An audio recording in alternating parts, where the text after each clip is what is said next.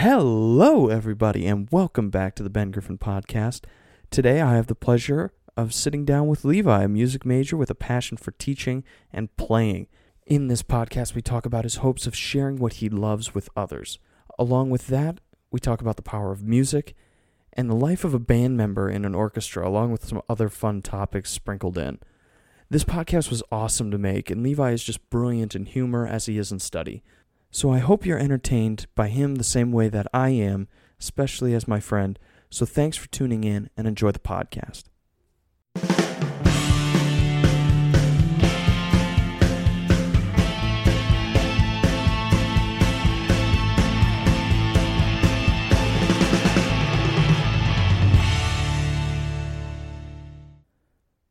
Levi, welcome to the show, my man. It's been too long. Hi, Ben. Hi, uh, look at you sitting over there, so sweet, so timid, and yet we've had conversations here for like 20 minutes. But we were like, God, we got to get this thing started because you walk in and it's like immediately you just start talking. I was telling him before I got started. The big thing with Levi is he's one of these people when you sit down and you talk with him, it doesn't matter what topic you bring up.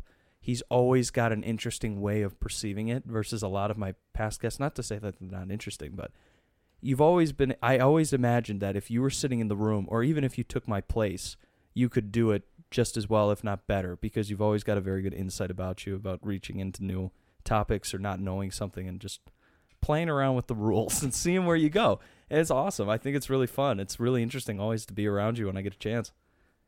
I'm a bullshitter. I'm a bullshitter. Oh my gosh. No, but why don't uh, why don't we do just a quick introduction because some people might not know who you are. Um, what's your major and uh, what do you plan on doing with it? Uh, I'm a music major focused in education with a secondary education minor. I hope to become a high school band director or a music performer too. Uh, I play trombone and I like to be involved in all things music. So Wow. there you go. How many instruments have you played over your time? Um, I play. My main instrument is trombone. I've picked up bass trombone, which is the same but different. Um, piano, I'm I have to pass proficiency for, so I have to be okay at it. Um, Really? a secret instrument I'm good at that I hate and I never bring it up, but I'll bring it up for the sake of entertainment. um, I am decent at playing the banjo. You're kidding. I'm not kidding. Wait, let me stop for, for just a minute here, and it's not just about the banjo. So you one, let's talk about the piano. You have to pass the piano. Yes. Is that for chord progression or something? So all the requirements of the piano proficiencies, I have to play a piece at my skill level from memory. I have to sight read a hymn, which is just like chords. Whoa. I have to play a melody and um, harmonize with it at the same time, and I have to transpose up and up or down a step, and I also have to read in uh, an unusual clef, so alto or tenor. And I have to do all that and pass and show I'm proficient in all those aspects to pass piano profici- proficiency. Okay. Is that do they kind of leave it there just um just to make sure you know piano or is it more just so you know how to read music? Um, it's it's a combination of it's a test of knowing theory and putting theory into practice and um, knowing how chords work. It's very uh, important and it's very helpful. So, say if you're a choir director, you can play the parts, or if you're a band director, you can uh, play chords and whatnot along with and say, no, this is how it goes, or Okay. stuff like that. Okay, gotcha. Now let's go back to the banjo then. I know I'm cutting this in pieces, but This I'm just fine, already you got me. You already got me. But where did the banjo come from? Because I want to make Stearns County jokes. All right. Um, so my dad, his, one of his hobbies, um, is woodworking, and he loves to woodwork. And he's also another one of his hobbies is being a musician, and that's actually where a lot of my inspiration comes from. Mm-hmm. And so he melded the to do the two and made a banjo. You're kidding. So he made well, he made like the wood and the body, and then you What? like the kit gives you the f- frets and the head and the tuning pegs. Okay. and then you insert them and then you made a banjo. He's also made a harp and it's awesome. But yeah, so I he had a banjo out and uh, he bought like a a book to teach himself and whoever else. And watching TV during commercials, I would mess around with it and I wouldn't say I'm professional, but I like seem professional. But you know your way around it. Yeah. That's great. I didn't realize that you could just like throw one together in a workshop. You know, I always Yeah. think of them like violins as very sensitive, like musical well, it is like it's not a professional banjo. It sounds nice, but Yeah. it's not.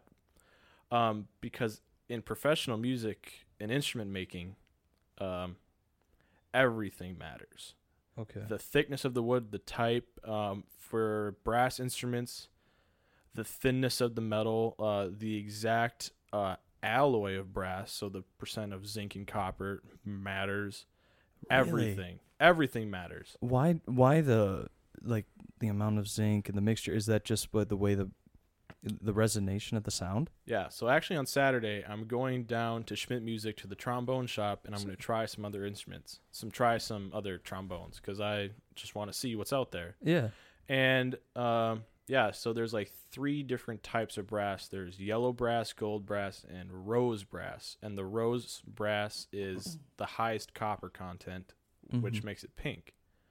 And yeah, the the difference is is that red brass or rose brass um, has a warmer sound, but it also gets very edgy um, the higher and louder you play. So it's very hard to control the sound in extremes. But where it performs well is when you just want big, big, lovely, sweet sound, Oh, which yeah. is what it gives. And then yellow brass is the opposite, where at extremes it's good, but it's more bright and tingy all the time. Which one do you usually prefer? My trombone is yellow brass with a gold brass bell, and gold brass is the middle, Okay. um, slightly more towards rose. But yeah, usually trombones aren't all one or the other. Um, usually the bell is a different thing, or one of the tuning slides will be different, or whatever. So, but yeah, it does make a difference, and actually, getting an audition and winning an audition, that would matter. Like if you played the same audition with a different trombone, that Oh, had it, okay. it would matter. Okay. So, because if you don't have the sound, you can sound amazing, but if you don't have the sound they want, they won't take you. Really? Yeah. How often do you usually excuse me. How often do you usually perform in front of you know, just alone? Um, do you- For uh, like say you got judges, you know, I remember in high school there was like um you know, you had to go in front of a group of 3 judges, you had to go into a room and perform. When I played piano, I had to go in front of a judge and you had to perform Yeah. this piece. I know I don't want to say like a name of what competition is because they're always called something different. yeah, But do you still do that in college? You do some sort of solo eval? yes, that's actually your final. Okay. For- if you take lessons, your final is a jury, and if you're a music major, you take full faculty juries, which all of the lesson teachers show up and grade you on how you perform. Okay. and that actually determines if you're in the major or not. And it sounds scary, and it kind of it's scary when you're doing it, but the faculty wants you to be accepted, and so they will accept you, unless like it's abysmally bad. Yeah. But like they want you to succeed, and so even if it's not the most perfect performance, they gauge how well you worked to get to that point. So it's not like it matters that much, but it still is very scary and can be very intimidating. Mm-hmm. Sitting, going into a room with 40 people, all of them are expert musicians, and you have to play for them, and they are grading you on it. Yeah. And it's very scary. And my full faculty last year in the fall, I um, straight up just like missed the last note. Oh. It yeah. was bad. And then um my lesson teacher like he gives me like he sends you an eval like on Christmas of like how you did and he's like here's your progress and the semester he gives you a little progress report and it's very nice. I like it a lot. And he was like, "Yeah, the whole time you were flat with the piano." So there's that. I was like, Yeah, I was not paying attention to that at all. I was just Oh. like, I'm holding on for dear life, and that's Yeah. just how it is. And then, Jeez. but they accepted me because Yeah. No. yeah, Well, you're one of our. You're in our bands. You represent the school usually, so you know you must be thought of very highly. I I think of you highly. So thanks, Ben. I appreciate that. yeah, coming from me, it's nothing. but Ben, you're a personable man and somewhat. a world traveler. Oh, don't even start. And you know how bad of a world traveler I got arrested four times, and that's for another day. ooh, yeah, but see, I haven't been arrested at all, so your your experience trumps mine. So Well, yeah, my experience. My experience is for people that don't know. This is the short version of the story. I think I told Vinny I was going to go on his podcast and tell this story, but uh, when I was in Israel, I got detained four times for very minor reasons. It was all mis- mistakes. Like I, Yeah. it, we always walked away laughing. It was never a danger. It was never anything Yeah. terrible. It was like, oh, I, I grabbed the wrong bag, or I didn't know how much water I could bring on the plane, or it was something like that. And I got detained four times by Israeli soldiers. I think it's just Israeli. Just I want to make Ben look bad, but it's- Israeli and it's Is- Israeli. It's is, it's Yeah. Israeli. I spent time there. but uh, I I got that, and then I did a uh, a long study in a juvenile prison up at Arrowhead um, Juvenile Correctional Center up in Duluth, and that was it's like one of the largest open area prisons. So the only doors that lock are the doors that when you walk into the main quarantine area, and then the actual cells, and then the showers too. So there's three doors, but everything else is open. So you can look in the lunchroom, you can see into the gymnasium, you can see the art room, you know, everything. So it was it's kind of creepy because there was like 15 kids and these were like bad bad kids and I didn't tell my mom until after I got out of prison. So I was like, "Mom, I went to prison." And she was like, "What? What did you just do?" So I'm I'm a terrible communicator sometimes. But see, this is what I mean. I don't have any experiences like going to Israel or visiting a prison. I've never seen a prison. Okay, I've seen a prison like driving by, but I have never been in a prison. This would be funny. all. This sounds funny to say, but you would actually find it really interesting. I know I would. You yeah, you would you'd probably do really well in prison. I'm a, I'm a, I'm a, I'm a learned man. Okay. yeah. Uh, No, it's why we're friends. the good quote from a philosopher. It's one of the ancient ones, and I can't remember which one it is because I always get them confused. But um, I think my favorite quote and one I live by is that it is in human nature to have the desire to learn, Yeah. and I think that's awesome. My problem is, is I don't like to learn deep. I like to learn about everything, and I hate just going into one topic. And it's actually one of my biggest struggles in college is that like like I I know enough about this. Yeah. I want to move on. I'm in the same boat with you, especially when it comes to things like um theories, Yeah. especially in my major cuz I'm a comm major, so it's like, "Oh, we got all these different theories and we got this different mass market theory. We got you know, I could go on. I don't want to know much more than communication is a lot of feel and understanding just people Yeah. and being able to hold yourself and develop skills in being a good public speaker, good writer. So I totally understand that. It's it you know, I I bring on excuse me. I'm a little something in the throat. But it's funny because it's, it's basically the reason, you know, I'm doing this is I bring in somebody different every single time. It's not a series. I like to hear something new Yeah. and I feel like I've got like ADHD or something. But even if I didn't, you know, even if I do, you know, I learn plenty. But it is kind of cool how much stuff there is to know and just the spread that you can get to so Yeah. easily. But no, one of these days we got to get you on one of those experiences. I think you'd really enjoy it, I I do all of my cool experiences are music related. which is fascinating to me. Like, let me jump back here for a minute because I, I wanted to ask one question. It's been bugging me. But when you say a bell, what exactly is the bell? Because I think of like Oh, a dinner bell. Sorry. So um it's so hard to do without a picture. No, I know, I know. It's fine. If you have Google and you're listening, just look up a bell. But I'm just Yeah. kind of looking to see if I can figure it out. So it's the um so if you think about the trombone shape, it's like the slide that Yeah. has a U and then it goes a, back in a U and then like right about here it um there's like this piece that f- goes and then flares out and that's what the sound goes out. Mm-hmm. That's the bell. That oh, that okay. piece. Okay, gotcha, gotcha. And um Oh, you did Yeah. pretty good at describing that. Then that figured that piece is yeah, um, can make or break it. Any dent or scratch changes the sound, and well, it does anywhere, but especially I think on the bell. And yeah, and what it ma- what it's made out of, definitely, What do you? definitely. I'm I'm just gonna finish up this because it leads me into something else that we were just kind of talking about experiences.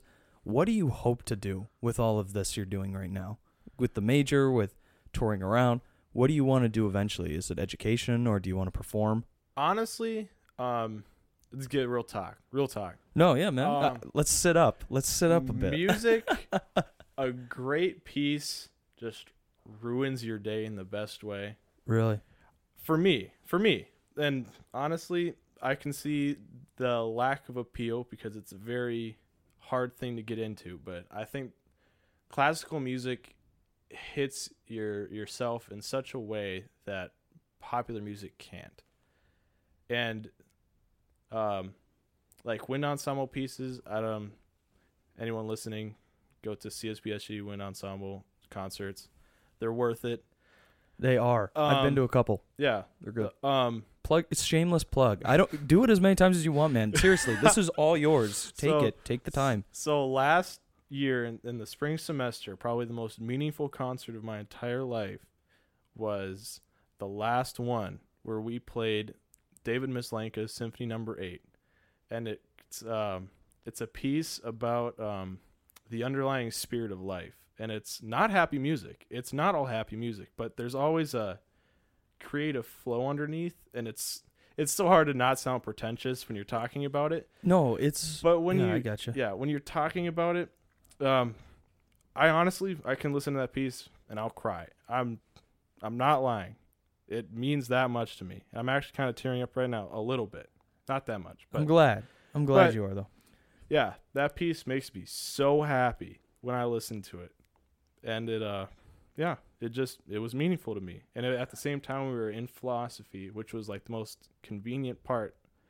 Was at the end of the year in our philosophy class, it talked about the meaning of life and how you can determine meaning.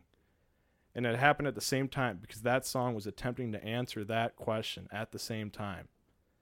And it was very meaningful to me. And um I don't know. It's that experience, that fundamental emotional experience that means so much to me. And I want everyone, I want songs to ruin their lives like it ruined mine. Exactly like that. And I think it starts in high school when you can be taught that. And I think um, it's a valuable experience that people are missing out on. And I want that to come back because the arts are dying. And it's because of STEM majors. I hate you all. Well, All right, but anyway, so no, that's uh, that's thank why. you for let for telling me. I didn't realize that you guys so connected to pieces like that. Like no, it like songs do, and I think it happens more than we think too. Like I've been caught with that type of stuff. I remember my mom taking me to the orchestra when I was little. and it's and important to see up. it live. Yeah, that was it's important cool. to see it live. I've heard there's this good good uh, YouTube quote that I got from a YouTuber, and he said the difference between a live performance and a recording is the difference between eating a steak and eating a picture of a steak, and that is exactly how I feel about it. It's like the whole experience is there in that steak. The smell, the taste, what it looks like, you know, Yeah, it's there. And the picture, all you get is one aspect, what it looks like. Or in the case of music, you can hear what it sounds like, but you don't get the full experience. Wow. And I it's important to see it live. You have if you want music to change your life, go to a live performance from the Minnesota Orchestra or any local orchestra. man. No, I remember going to there as a kid, and I, I'll, I mean, it's printed on my memory. I'll, I'll always remember that. Do you remember what they were playing? No, I just remember being like, "Holy smokes," and just being blown away, and remembering I could do this again. Like I remember We should go one time. I would should- be down to go with one. you, man. I I will say this: my old roommate Eddie, um, shout out to Eddie if he ever gets a chance to hear this. I'm sure he will eventually. I've been sending him stuff, but he played trumpet, and I remember when I got into college, I started recording them Yeah. because I remember there's something about hearing it the first time, and then I would record them, and as I'm sorry. I FYI, I just got back from volunteering at the gym, so my voice is a little hoarse because I was playing basketball with kids. but he told me to stop recording because he's Yeah. like, "That's not what we're here to do. It's not going to ever do it justice if you record it. Sure, you can record it and send it to my mom, but uh, keep focused on the actual instruments." And I was like, "Okay," and he was dead beat right. So I, I'm. I don't- no, you're just drawing back memories for me. This is this is kind of amazing for me. It's great. Music has that way of, I don't know, bringing people back in such a good way. Like nobody remembers what they were doing when they were first taught like fractions, but almost everyone could remember the first song that made a deep impact on them, and it's usually a child song, mm-hmm. but everyone can remember it. Like 50 years from now, you're not going to remember what you learned in third grade, but you will remember that time in third grade where you were listening to this song, right? And it's, yeah. yeah, And you remember some of your concert songs, like Yeah. you sang when you were a kid. Like I Yeah. can still kind of remember, like the tone, and I can remember the words. You know, I was like second grader. Can you remember the actions? Because we okay. Oh, don't And- even start with 'cause- the action. 'cause I you're- was so stupid Oh, looking. I had to do like climb the ladder. I looked climb like the you're, ladder, yeah. like put sunglasses on. oh man, they were the worst. I'll tell you what. I hope that's you. They did not. No, because guess what? That made me hate music in elementary school. Really? I hated it. Jeez. Um, I'm looking at the Minnesota Orchestra. no, dude. Yeah. I'm trying to look for a concert that would bang. and you know what? I'm not finding it. But there was a Harry Potter uh, in concert. They're gonna play some Harry Potter stuff, which is pretty awesome. You know, I remember the last concert I went and saw, and I actually thought it was really cool. They played the whole West Side Story soundtrack to the movie, and it, they you were able to watch the movie, yeah, and they did a live performance of that. You know, it was good. I liked it, they're but doing that the place with was Up. packed. They're doing, Oh. they're doing that with Up. Disney Oh. Disney and Pixar's Up in concert That will make you cry. November 29th November. or Saturday, November 30th. Dude, if if you're in town, you should stay. You can stop by. We'll go. Woo! That'll be Thanksgiving, won't it? Yeah. What day is Thanksgiving this year? That's a good question. The um, that'll be the definitely the week that we're off because it's it's the 29th through the 1st Okay. of November. Yeah, November and December. Okay. Okay. It's a good one. All right, I got a song recommendation out there. Listen to O Magnum Mysterium by um I don't know his first name, but it's last name Lauridsen. That song fucks me up every Oh. time. Really? When I get drunk and I listen to that song, I actually cannot control myself.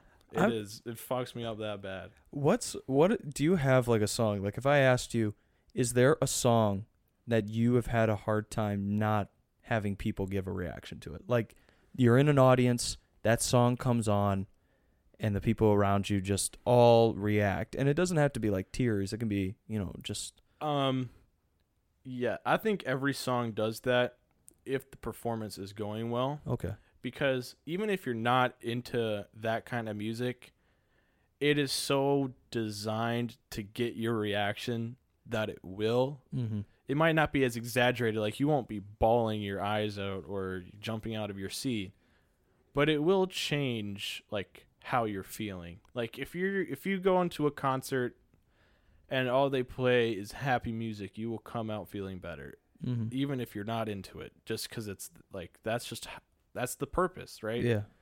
and if you're listening yeah that it will affect you Have you ever uh, gone? I'm sure you have, but I want to see if there's one in particular. Have you ever had an experience where you go up stage, on stage, and you play, and you're in the band, and you're just like, "Whoa, we just we just did something pretty amazing right there." um yeah last concert um i don't know if you went i won't be hurt I'm I'm thinking go. of the Eau Claire one. I don't remember the one before that. um uh no the the last wind ensemble concert i don't know if you were there No. i won't be hurt Well, But I didn't know you the- that that the- as well. I should say I've been embarrassed. I've been terrible. that was literally like two weeks ago Oh so- no, never mind. I thought you were talking about like last year no because I remember you getting like worked up about something last year at the very end of the year. yeah that's what i was talking about That the was the- symphony 8 Okay, that but was Symphony no, Eight. the last one, the last one that we did, which was like two weeks Okay. ago or a week ago, I don't know, but any, yeah, it was a week ago. That happened, and um, it's at the end. There's like this super long build up, and then boom, you're right into um, just this amazing part, and it's the build up that really sells it, and it it was very special, and I it was hard for me to actually play because I was too, I was very into it, and it was very Mhm. hard for me to actually keep going, but I got through it, and it was great. So What's that like to have that experience on stage when you're with, you know, a group of people between 10 and, you know, however large your band is here? Just share that moment. it's it's hard to describe. It's like I'm gonna compare it to sports. Us nerds like to to uh, compare ourselves to the jocks, right? It's I don't know. It's like uh, it's like when your team pulls off the hail mary, right? It's like it was a group effort. Sure, the quarterback and whatever, and we'll say the quarterback is the conductor, right? Sure, the quarterback is the one that looks like they're doing it, but it's the team. It- like there's no there's no winning game without Mhm. the team, right? Yeah. and that's what I'm that's just how it is. It's uh it's one unit trying to make one sound, right? It's not 50 individual sounds, it's one band. And that's when it comes together in such a perfect way. And I'm not saying we performed it perfectly because uh, we certainly didn't and there's no such thing as a perfect performance, but there's yeah, there when it comes together in such a awesome and impactful way, it's really special. Yeah. Yeah.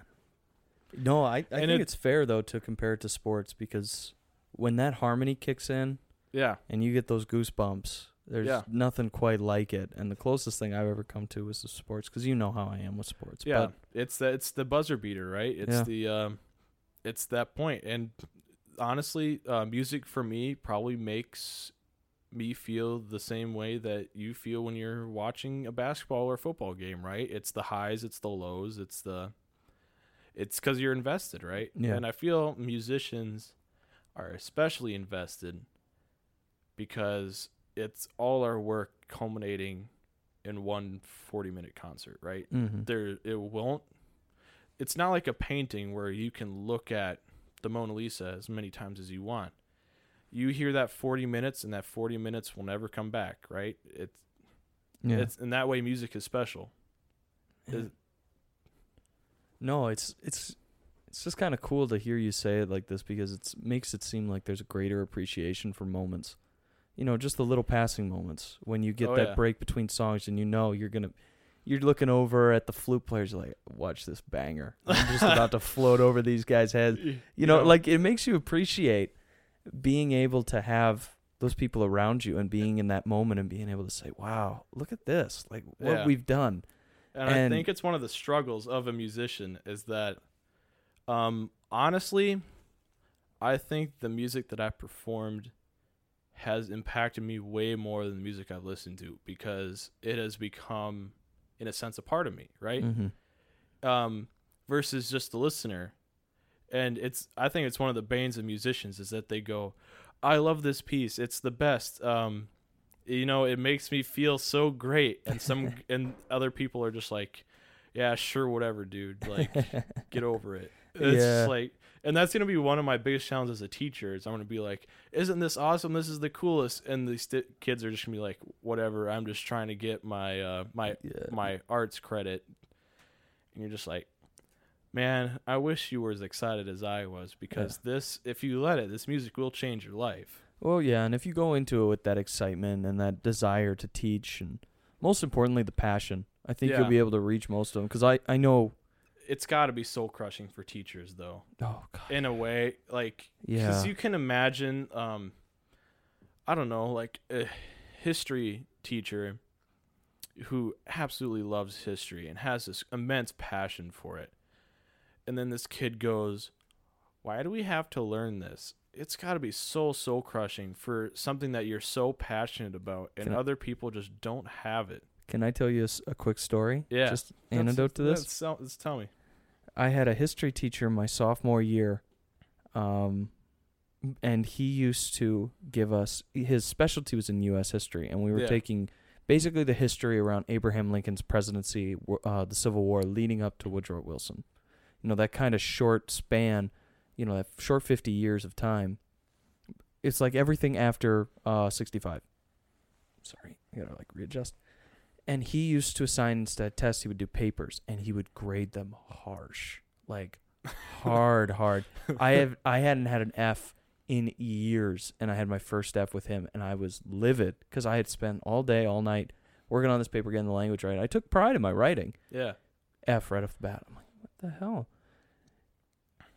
He comes in a week later and he gives us more textbooks, and he just had printouts that he had Yeah. basically bound together, and they're all different letters from all over, photo scanned, and all this national documents that we could read and highlight on Yeah. he was going to town to give us all this information, going through it with us, having us read all these letters, and yet he would just grade us so brutally. So one day I just go up and I, I said, listen, the paper I had, you know, I just spent three days on that, and if it's D minus work, what am I? Where do I start? Where's the starting block then? Yeah. And he said, write me a paper, bring it in here in two days, and we'll sit down and we'll tear it apart and we'll see where you're going wrong. I'm like, fine, fine, whatever. Yeah. I write this paper, I bring it back, I sit down with him, and he he couldn't be a nicer guy. Like Yeah. he's this very friendly man. It's just the moment you let him out of your sight with any of your stuff, like homework, you get nervous. Yeah. And so I sit down with him, and it's like one o'clock in the afternoon. I'm done with all my classes, and I have him read some of it. And we go paragraph to paragraph, and I kid you not, we spent at least an hour and a half on the paper. And he puts it down, he slides it across me, he says, This is this is where this is your map. This is where you need to go. Here's where you need more evidence. I want you to quote this way. I think it'd be better if you started with your thesis in both beginning at the end. Made me a better writer. But the important the most important part of this story is what comes next is I after about two hours, an hour and a half, two hours of sitting in there talking about paper, getting frustrated. He said, What do you think of the class? And I just go, you know, I, I love history. I, I find it fascinating. I'm not an I'm not an expert though. You know, if you asked me for dates and years, I'd have a hard time. But if you told me a story, I would sit until the end. And I don't care how long it is Yeah. and we got talking and he's like what's your favorite part and blah blah blah he was kind of judging you know the class and Yeah. he starts going in you know to the Yeah. lectures and i i just you know like I with you i ask questions and i i have a conversation with him and he cries in front of me over the emancipation proclamation Yeah. and about the letters that was written and the mystery behind Lincoln and that we say oh he freed the slaves for this reason but there's like three other reasons that he could have done it we Yeah. don't actually know No.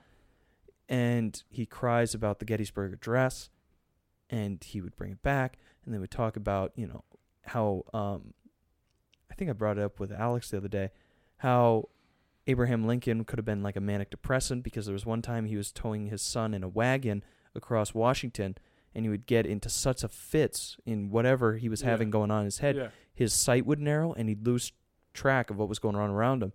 And one time he was walking in front of the White House coming back, or he was walking through Washington somewhere, and a woman ran up and tapped him on the shoulder and said, Sir, sir, your son is back there. He's like, Wait, what do you mean? He had left Todd two miles back.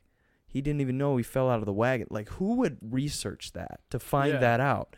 And then he, you know, he cries about the Emancipation Proclamation because he was he he would had the famous line in his letters where he ran for president of I would you know this obviously this is dated you know this Yeah. is so what I'm gonna say I don't actually endorse but he said I believe a black man should be free but I certainly wouldn't want my daughter to marry one Yeah. and that's like well then he he's racist isn't he yeah. but then at the same time he's freeing them on the other end well if he freed them then they join the Union Army and all of a sudden that massive workforce has Yeah. gone from the South so there's all of this balancing going on, and I see this man start crying in front of me. I'm like, what is going on? Like I'm freaking out, yeah. and I leave. Uh, you know, after about another two and a half hours, I was there from one till almost four, four and thirty. And as I'm leaving the room, I start smiling. I'm like, I think I just saw a part of him that I don't think anyone else will, like in my class. No. And I realized that was all passion. Yeah. And every day after class, after that, I would hold a small discussion for 20 minutes. I set a timer. I sat down next to him at this desk that was in the classroom, and I'd talk about that material for the day. And slowly but surely, my papers got better. I never perfected anything. Yeah. But I realized the moment I re- uh, saw the passion and just the torture he had to share the information, Yeah. I was just awestruck, you know?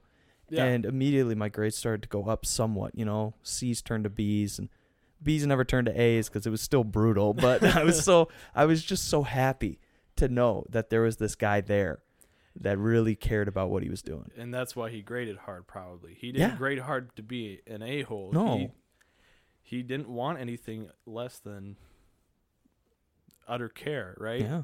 And if you didn't give that, he didn't want it, right? No, and he wanted to pass on the information he loved. Yeah. You know, it's like pass. I know this is a bad example, but it's like passing on your child to somebody else in marriage. Yeah. It's like I love this. This is something I treasure in my life. Is Yeah. knowing this. yeah. I want you to take care of it for me and pass it on to another person. yeah. That's amazing to me that there's people out there like Yeah. that. So, I I hope the best for you when you're doing that. I really hope it turns out. I know I'll be keeping up with you and seeing what's going on, but uh, they won't know how lucky they are to have you, really, because there's very few people in this world that have that passion and drive to just put them their egos aside and just say, "I'm going," no matter if they like me or dislike me. Or, Yeah. I, I, I just hope it rubs off. yeah, But um yeah. It's I'm gonna be honest, I kind of hate my education classes. Oh, I wouldn't. Yeah, that's fine. It's and part of the journey, though. You know. No, but it's like I should like them because it's what I want to do. But Is it the tediousness of it? it's the um it's kind of the tediousness of it and it's kind of like um they give you such a landmine that you feel like you can't become a teacher anymore because you're like well you can't do this anymore or you can't do this anymore or you have to be wary about this and pretty Mhm. soon it's like so what can i do because apparently i can't do anything and um at that it just becomes so scary to become a teacher because it's very easy to be a bad one Yeah. and it honestly um, the only thing that's holding me to education is that I love music so much and I want others to love it so much. And when I went, because you have to do a 40 hour teacher shadow experience, and I went back to my old high school, and music teachers are so overworked. I don't know if you know that, but they are doing. No, I've been They are seeing it. doing three people's jobs by themselves, and it's kind of dumb. But I came back, and he was, and he was the nicest man, and he said, "Do you want to teach class?" And I literally was there and taught class the whole week, and it was the most fun and awesome thing I ever did. And it is the only reason why I'm staying in the major because I hate everything about it, but actually doing it was the best thing I've ever done, Wow. and I love it. Yeah, man, that's awesome. Oh, I I I started out wanting to teach kindergarten. I got in the classroom once. I was like, I overthink too quickly. I didn't see myself doing it for more than ten years. See, I can never become an elementary kid, uh, student or elementary teacher. Sorry, because honestly, I don't think I have the patience, and I'm a, um, I'm kind of a low energy individual. Yeah, you're a I'm- very relaxing guy to be around. I'm a, uh, I'm an energy reciprocator, not an energy creator. So, I mean, I'm doing, I do okay around kids. Like, uh, number one uncle for my nephew, um, and my nieces, but they don't see me as much as my nep as I see my nephew and my uh, goddaughter. But I'm number one uncle for them, and it's because I play with them and I reciprocate their energy. But I cannot sustain that, and I don't think I could create that. Like if uh, if they were waiting for me to be um, engaging, I don't think that could happen Mm. and I've I've had practice, and I'm not very good at it. I'm what I am good at is when I was at the high school and teaching, was it was I made it such a collaborative experience, and that's what I liked about it was that my students weren't my students; they were my colleagues, and I, you know, I still instructed them, but I was like, uh, "Do you guys have any input? How would you interpret this, or how would I don't know, certain things. I was like, well, here's the music. and here's where there's wiggle room and I have my interpretation but I want to see how you do it or I um they have like this theory book or whatever that they go through where they uh, read little songs and they that's how you teach band. And I would go what do you want to play? And they would pick it and I would go okay what are you not so good at? And then they would pick it and then we'd go through it and then I would be like okay what do you want to play? And then it was like it was a very collaborative experience. Yeah. and um, my instructions weren't instructions. They were like suggestions right? And i think it really helped and i was very like communicative and um, i think um, i can't think of the word it, like uh, making pictures. Oh, um, um, now you can't illustra- think, yeah, yeah illustration. il- illustrative or yeah um like painting the picture. And i think i they got it. And it was so rewarding when after i worked with them you could tell the difference. Yeah, and i was like why do i even need to go i can make positive differences right now i can chain put them take them from here to here right now and that's literally your only gauge as a teacher yeah, is you take pre-tests and post-tests and you gauge whether your teaching was effective. And I could tell in that 40 minutes that they were better than they were before the 40 minutes. I was like, why do I even need to be here? And that's part of that's another part of my education frustrations is that it's like I've got it. I d- I've got it. Like, sure, I might not be like someone else will be, help me be more professional and write like better tests. Like, yeah, what band director gives their kids tests, anyways? But I mean, like, it's there. Why? What am I doing here? Just let me go into student teaching. Let me go. I'm ready. Like, Yeah, get me out in the field. No, Yeah. and then you get antsy and you don't want to keep doing it. and yeah, there's no, there's honestly very little motivation to go and like write about some behavioral psychology thing that you witnessed in children. Mm. It's like, yeah, I don't need to know the definition to know that this is a problem, right? Or like, I know how to fix this because like all the things were like, yeah, these are teaching strategies that every teacher has used ever on the face of the planet, and uh, I know how to do them. So, what's the point? Wow. But I don't know. I feel like going into a school where the kids don't know me because I was still, it was still, I was still uh, new enough in college where the kids in high school still knew me. So I feel like I didn't have to earn their respect because they already knew me. Really? So I feel like that was easier because I never had to really do classroom management. Like the seventh and eighth graders were a little wild, but like the, like the all the high schoolers knew me, and I couldn't. I could. uh Yeah, they. I would stop them. They would be quiet. I would give brief instructions, and I'd go, "Okay," and I'll apply it. And boom. And it was on. I never had to worry about disruptions or people talking. They.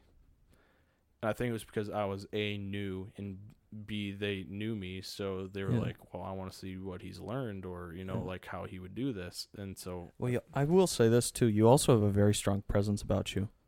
When you speak, That is people n- listen. that is not true. No, it is. I find Oh, it very man. true. You hold a room better than most people that I know. I don't think that's true, but I'm not saying it to be funny. No, I think um cuz cuz conducting, we're in conducting class, great class.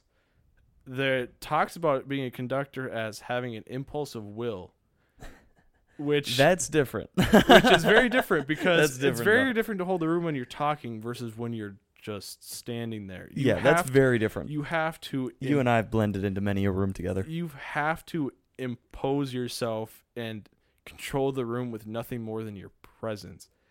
And I, th- I don't like. That's You'll learn not- that one. You'll have to learn. I'll have to learn that one, but it's very, it's good and it's bad. Like I'm good at it and I'm terrible at it, in the sense that like when I go up, I don't bend because one of the things about it is that like if you're conducting and people aren't- watching you and you're like okay I'll cover for them and like pretend like that's what I'm doing but really I'm following them versus this is my interpretation here's my time follow me right? And I'm good at that but like my uh I'm a very laid back person so when I go up there I just am like like I'll show it but I won't it's hard to explain but and by it I mean the musical the Mhm. musical aspect Yeah. Yeah.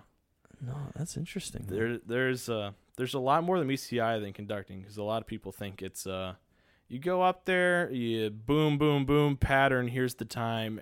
Uh, the musicians know what to do for, after that, but there's so much more.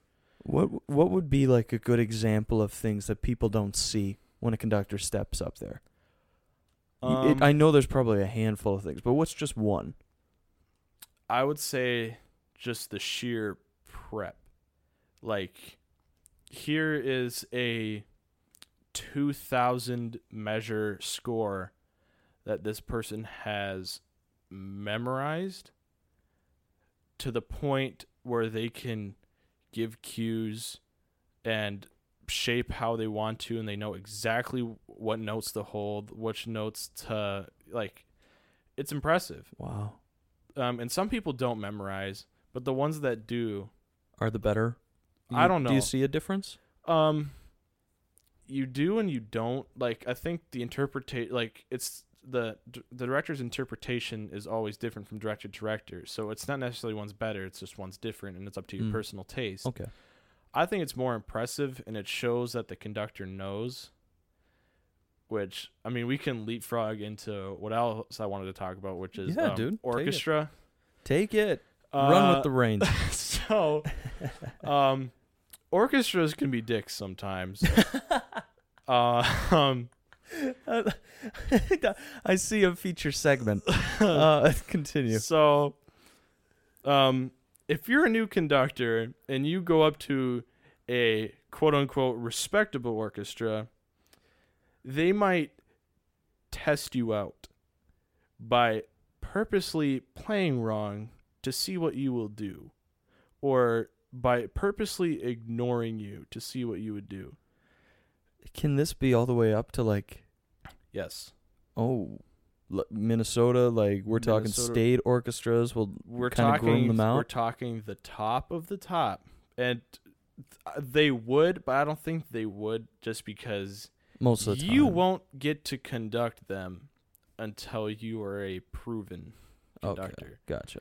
but at the semi-professional level which is kind of funny it's again like sports so there's like the top ones and then there's like semi-professional which would be Oh. like the st cloud symphony there'd be rochester there's um i think you consider i don't know but like each small city probably has an orchestra. And you could you would consider those semi-professional. And if you are a new conductor they might. Not everyone not every single orchestra will but it has been known to happen.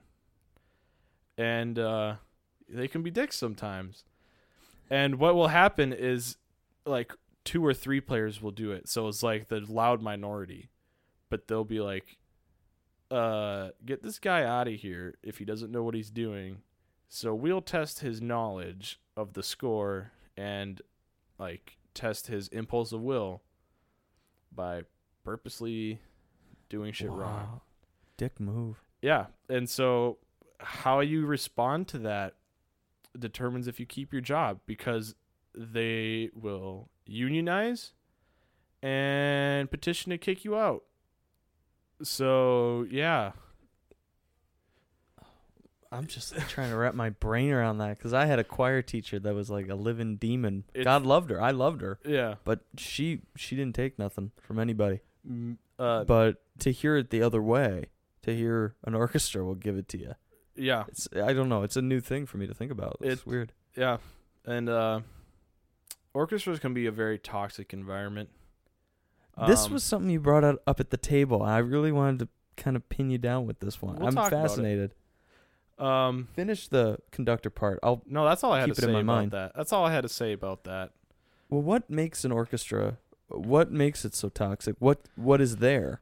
Um, so there's a that stereotype among uh, professional musicians that they are smug individuals, and that's not an entirely unearned stereotype.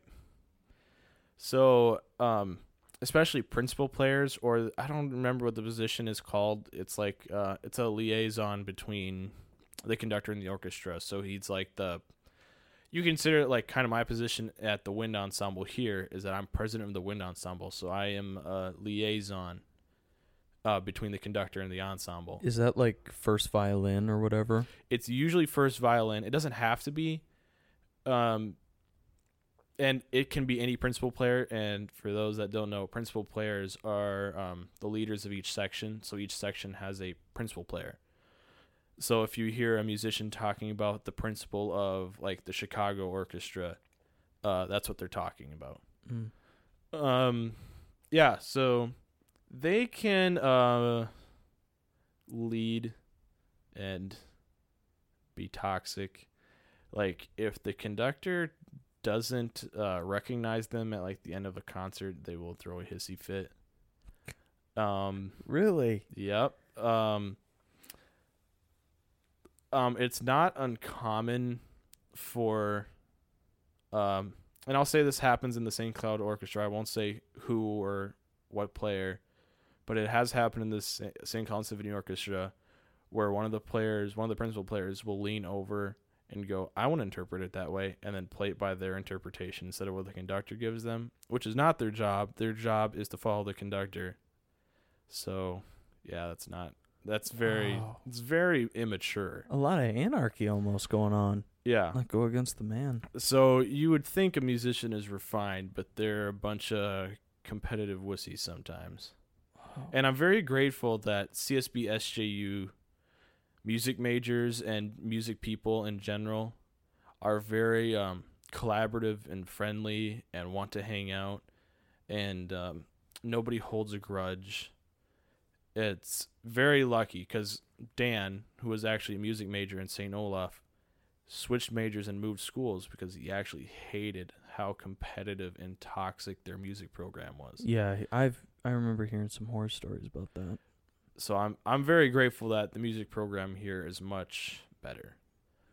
Um, but it can be that way, and it's the sad reality of musicians that uh, it's a dog eat dog world. Um, every audition, there's other people there trying to one up you. Every uh, gig calling, um, yeah, you'll lose out to a guy just because he knows more names and if you happen to take his gig one time out of a fluke he will hate you without even meeting you and it's Wow. not it's not great um and it is the loud minority like the majority of orchestra people are super nice and um are all almost all of them are teachers private lessons they want to expand music however they can but some of them are kind of dicks and some of them are known for it like my lesson teacher actually talked about um he's a famous man and he's well known for it so i won't feel bad about name dropping him No, you're good if it's famous. but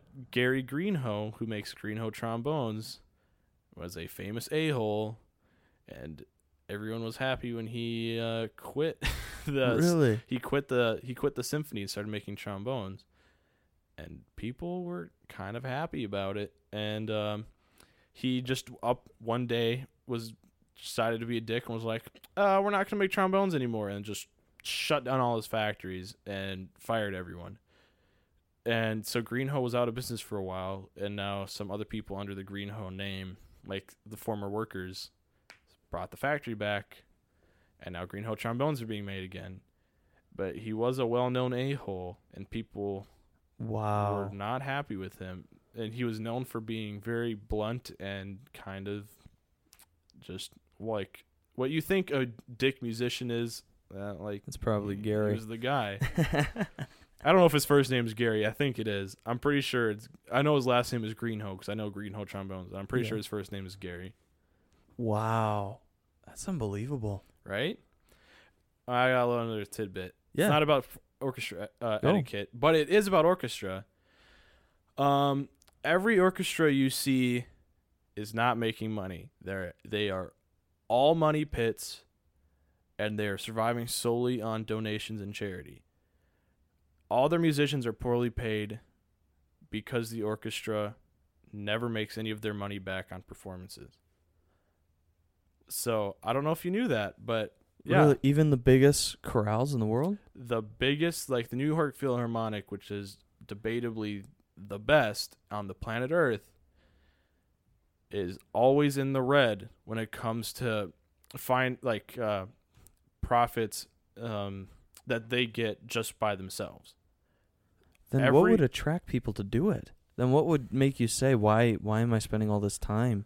The love of music, I It's just think, pure trumps love. all. Yeah, and it's I think it's part of the desire to be the best too.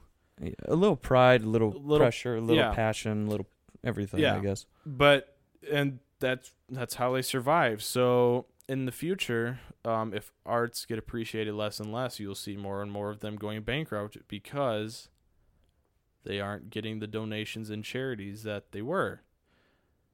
So there you go. The, all orchestras are surviving purely on donations. Wow. Like I, I always had a suspicion that some of the, like the smaller ones you'd assume, Yeah. but I didn't realize the big, big ones that you think of Yeah. are also. maybe the Wow. Aust- maybe in Austria because like Austrian people are refined.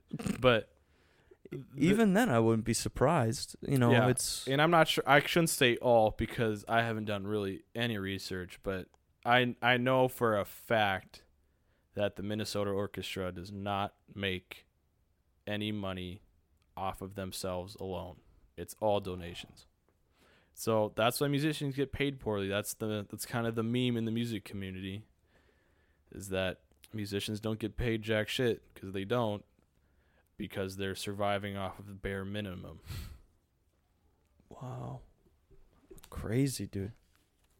Speaking of meme, I know that's not the transition point you want. sickest meme. Uh, well, right. you mentioned about um stereotypes of musicians. Yeah. Are there, you know, when I think of stereotypes of musicians, I'm kind of drawing a blank because I haven't been around a ton of musicians. But what are some of the common ones that people think of? Like, what's the difference between a trombone player and, and a trumpet player? What's the difference between a, a There- flute player and you know, piccolo? So, I don't. You know. There's like an unspoken rivalry between brass players. Um, each each each The- brass for people obviously people are listening his face is lighting up it is so funny to look at because he's like his eyebrows are raised the smile's going like those dirty horn sections Yeah, so each in, each brass instrument thinks they're the best, and they are so eager to prove it to other brass sections. And for trombones, their definition of best is playing the loudest, oh and so that's kind of the meme. oh That is the meme because they can. Trombone is probably the loudest instrument, one of the loudest, if What- not the loudest. what's the if is there an instrument that annoys you if it's overused this is the fun time where i get to put you under the microscope man? Uh, not saying it's bad i'm just saying if if people are like Um, we need more of this we need more chimes is there no, something that- chimes are awesome. yeah is you there can't be dissing the chimes. No, you can't diss chimes. But is there Um, one that you're like, God, I, I don't want to hear a piccolo for another month, otherwise I'm gonna strangle someone. See, um, the thing about woodwinds, and I'm just gonna generalize the whole section, is that they sound really great, and they are impossible to play in tune.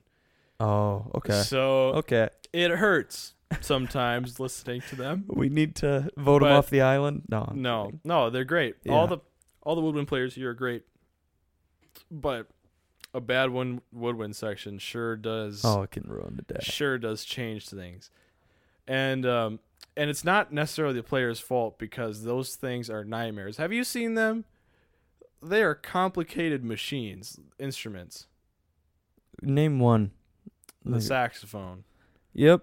Okay. the yeah. saxophone for the see that. longest time i looked at that and i was like how does anyone play that monstrosity there's a There's so million many buttons valves. there's they're not valves What are they called? That is sacrilege. Don't say that.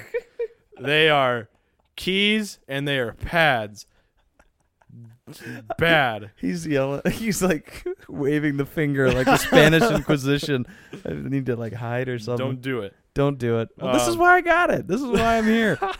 Otherwise, I'm committing So, sacrilege all over. Or I like to call them buttons. The button. They are the buttons. And The there's a million buttons. buttons.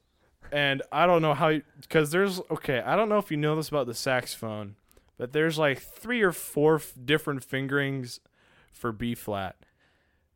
And they are all used in different situations and they are all slightly off pitch. and so you have to change your the fancy word embouchure, how you put your mouth around it.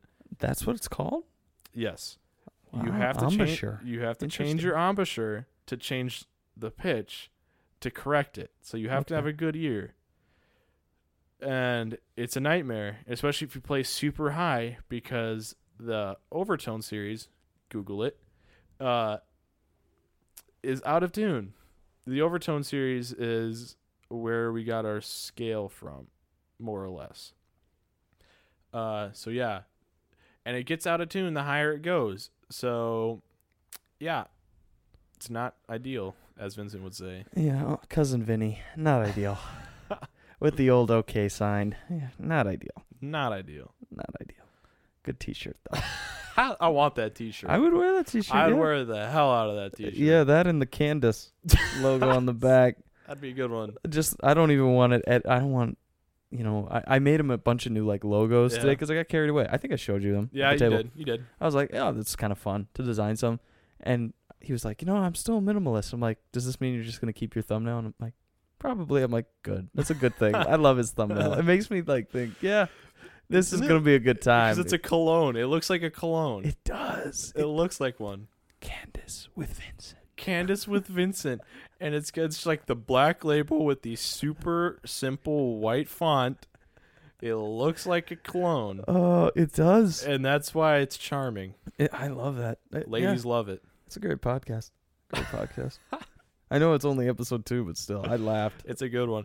The first episode shouldn't even count. Don't even say. No, it really isn't. It's- it shouldn't. It was a test. He should relabel them, but you know, I'm not. I'm not in charge of it. For him. those that don't know, the first podcast is 11 seconds. Yeah. Well, didn't he did he tell you that uh, we, you know, he, me and him run ideas off each other. He was like, I can't tell how many views I've gotten because you have to listen for over sixty seconds in order for it to be a view. So it's literally impossible to know he did tell me about how that. many people I've listened. he did tell me about that. That was a good one. I thought that was hilarious, dude. But oh my gosh, I'm trying to think just where we were before because it's like God. all I of a don't know. sudden We were, got talking, talk- we were talking we're about, about- uh, music memes and stereotypes. What what is the stereotype for a flute player? Because every time I watch a movie, the flute is always like this crazy woman, and it's Uh, always different depending on the movie I'm in. It's either a really serious person. It's always usually a woman too. It's always a serious woman, or just crazy kooky cat lady. All right, let's get stereotypical. Okay, yeah, because obviously we do not agree with these stereotypes for the This- most part. Because you've no. actually been I've in got the a stands. I've got a good meme that I just came up with just now. Oh no. So you know those uh, female studiers that study for like ten hours and then get a sixty-four? That's a flute player. Are you Oh. good? Too well. I know that one. I have names. That that would be my stereotype of a flute player because they're the hardest workers, and it still doesn't work out sometimes. Yeah. But no, that's not true. They're Does it they're, just- they're good. Is They're- it just no. painful to like master and figure out? You know, when you're Yeah. learning a new piece, it just takes you three times as long to learn it. Um, so flute literature has the unfortunate effect of being dumb, in the sense that like every like brass players putting it have so it so easy. Yeah. So so brass brass players have it so easy, especially low brass, because it's like here's a whole note, here's another whole note. Mhm. We will play loud here, and then flute players are like, here's this freaking um, uh, pentuplet that I have to hit perfectly in time for sixty measures, and I can't do it wrong, or it will sound bad and I have to do that forever and ever and ever. And if I lose focus, uh, you can tell the difference. So I have to be constantly focused in doing this monotonous task for probably three minutes straight. It's so impressive. Um, yeah, like we'll sit there and uh, our conductor will. I'm not gonna name drop him, even though he's a legend. He's uh, we'll he- just call him that. The we'll legend. call we'll call him legend. the legend. He's named after a legend too. Ooh. Um, what? I just said ooh. Oh, okay. Like, ooh, spicy. Um, he'll be Spicy. like, "Digga-digga-digga-digga-digga-digga." it's just that easy. Flutes just do that, and then he just like, all right, go on, Oh my god. and that's that's it.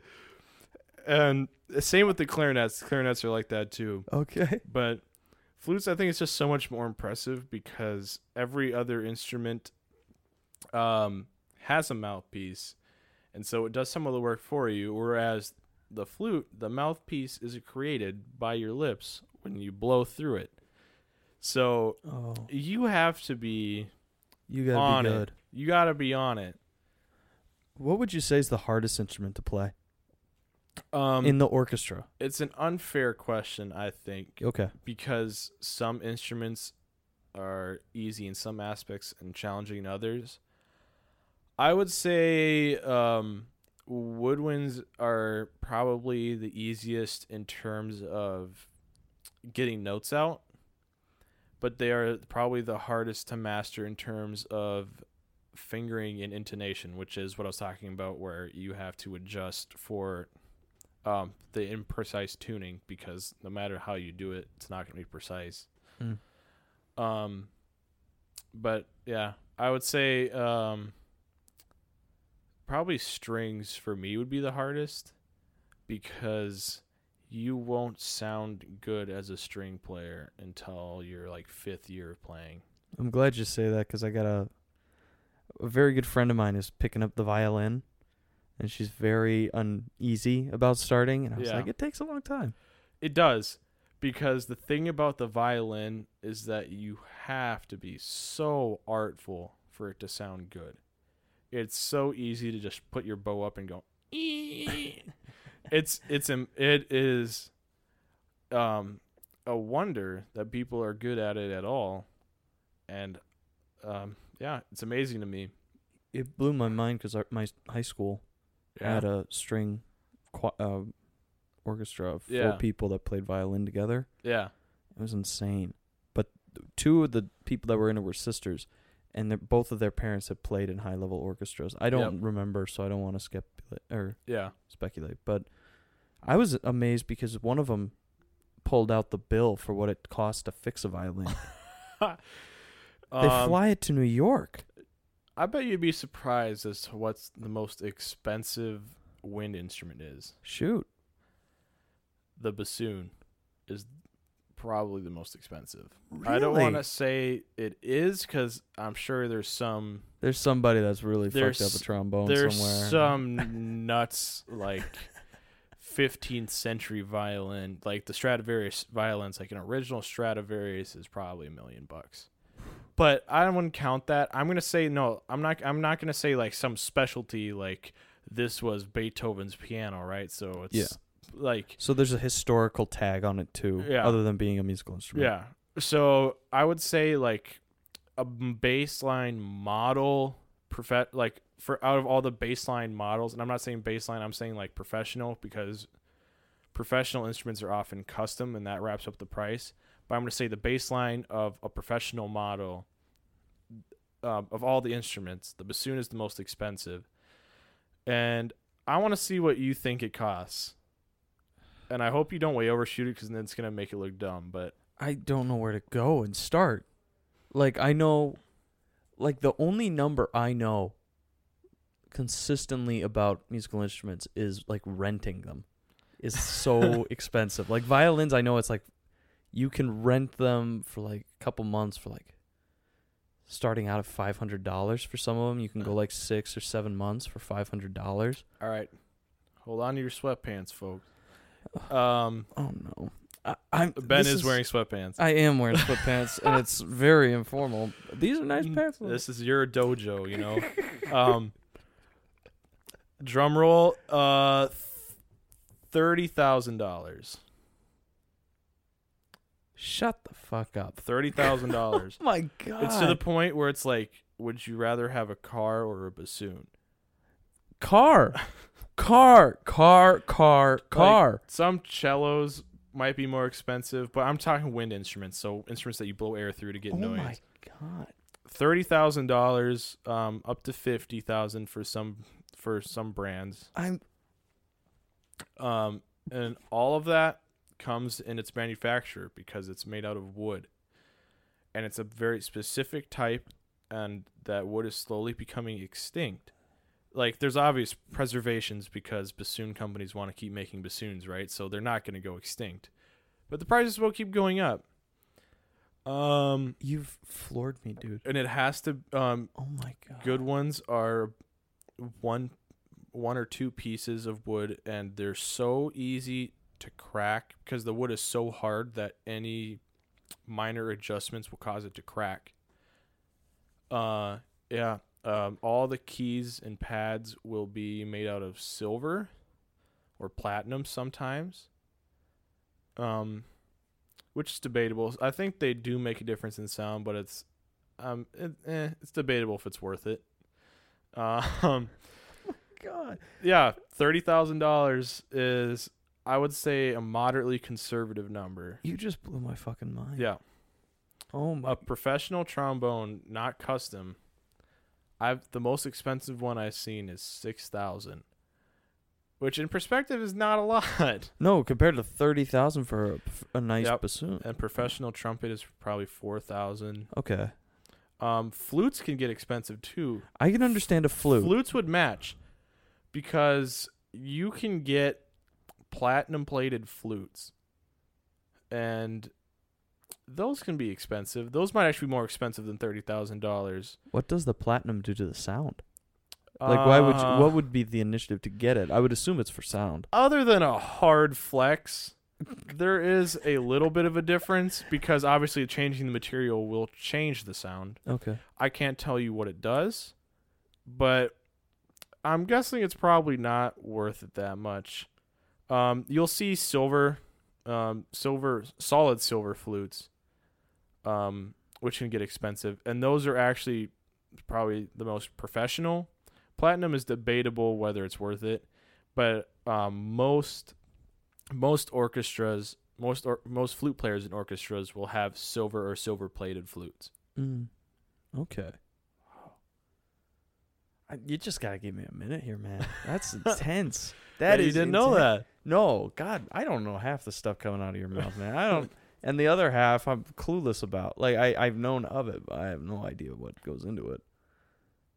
Wow, I'm amazed The that f- you're that amazed. I, dude, It's just you so could buy a car. What do you want me to say? You want me to say like seems like a good investment? No, like you could buy a car. I, I don't know. Maybe it's because I'm going to college that my view of money is different. no, thirty thousand dollars, unless you're Bill Gates, is kind of a ridiculous amount. Yeah. Even if you're making a career out of it, what can you make a gonna move my career out of that you're I- spending thirty thousand dollars to make? Sorry, I'm gonna move my mic because I've gotten so excited. I've bumped my mic down. This is well. This is why I'm excited to learn, man. This is like This is a it. good I one. get I get a kick out of the little things, you know. I it's my favorite. It's actually my like little anecdotes are my favorite. I don't give a shit about the big picture. I like the little. I like the little stories, right? Yeah, Like I was the best. I had to do a presentation about Somali culture. And I was like, yeah, yeah, yeah, it's interesting, the broad history. But then I was like, did you know that if you compliment a thing in a Somali's household, they will offer it to you on demand? what? Did you know that? No. And it's not because uh, they want to give it to you, it's because they value generosity and honor so highly Yeah. that if you compliment it, they assume you want it and will offer it to you, even if they don't want to give it to you. And I think That's that's amazing, That's amazing. right? You know what I found out? I'll give What? an anecdote back to you about All right, Somali give culture. It, give it to me. they call their neighbors or anybody who is retired aunt or uncle because the I didn't know that too. that one I've actually seen happen, and it's yeah, you call your your neighbor aunt or uncle because there's such a strong community vibe that goes on Oh, between yeah. them. All right, I'm gonna shoot one back at you, Dude. Well, let's just have let's just have a dick measuring contest about anecdotes about Somali culture. Um, did you know? I forgot what I was gonna say. Oh, th- I yeah, had a, 'cause had you- such a good one. I Yeah. had such no. Okay, I got it back. I no, got it back. please go ahead. Um, Somali uh, Somalis don't do acquaintances. They consider strangers immediate friends and will actually op- like because I would say we're friends and I would say Yeah. this is like oh yeah, we're this friends. is how friends talk, right? Like Yeah. they open up about how they feel and what they think, right? They do that right away to people they just meet. Really? They don't do acquaintances. People are, are immediate friends. Wow. And it's very it can be very shocking if you're from the western yeah, I'm uh, sure. aspect of privacy because you'll be like, "Oh, you're telling me uh, your grandma died and you're feeling really upset about it." You're like, "Cool, I just met you. It's kind of weird." Yeah, like, kinda that's goes through very normal for them. They are the kind of people that. Uh, have you ever been to like the supermarket and you're just standing in line and some guy will just strike up a conversation with you? yeah, That's their whole life. And honestly, I wish it was kind of more like that here, and I wish I was more like that because I'm I'm a conversationalist with people I know, but I'm the shyest person in like uh, situations, no, I got that. and I wish I was more like that, where I could just strike it up. just Start- strike it up, make friends just like that, right? Like, Yeah, and have you ever sat in the back of a classroom and you look around and you think that would be a nice person to know? Like they'd be a nice friend, I have done that, uh, and you just want to walk up and say hi. but you but can't. You can't.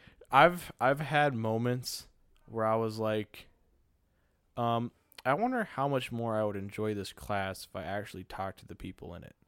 Yeah. Because a lot of my classes, especially, and here's a tip for people: get to your class the first day 15 minutes early so you can sit and talk with people before the class starts. Because if you're like me and get there like two minutes before, everyone's talking, and you just have to sit in the back of the class and wait for the class to start Mm-hmm. you quickly become the kid in the back of the class that no one talks to. Yeah. Uh, Mhm.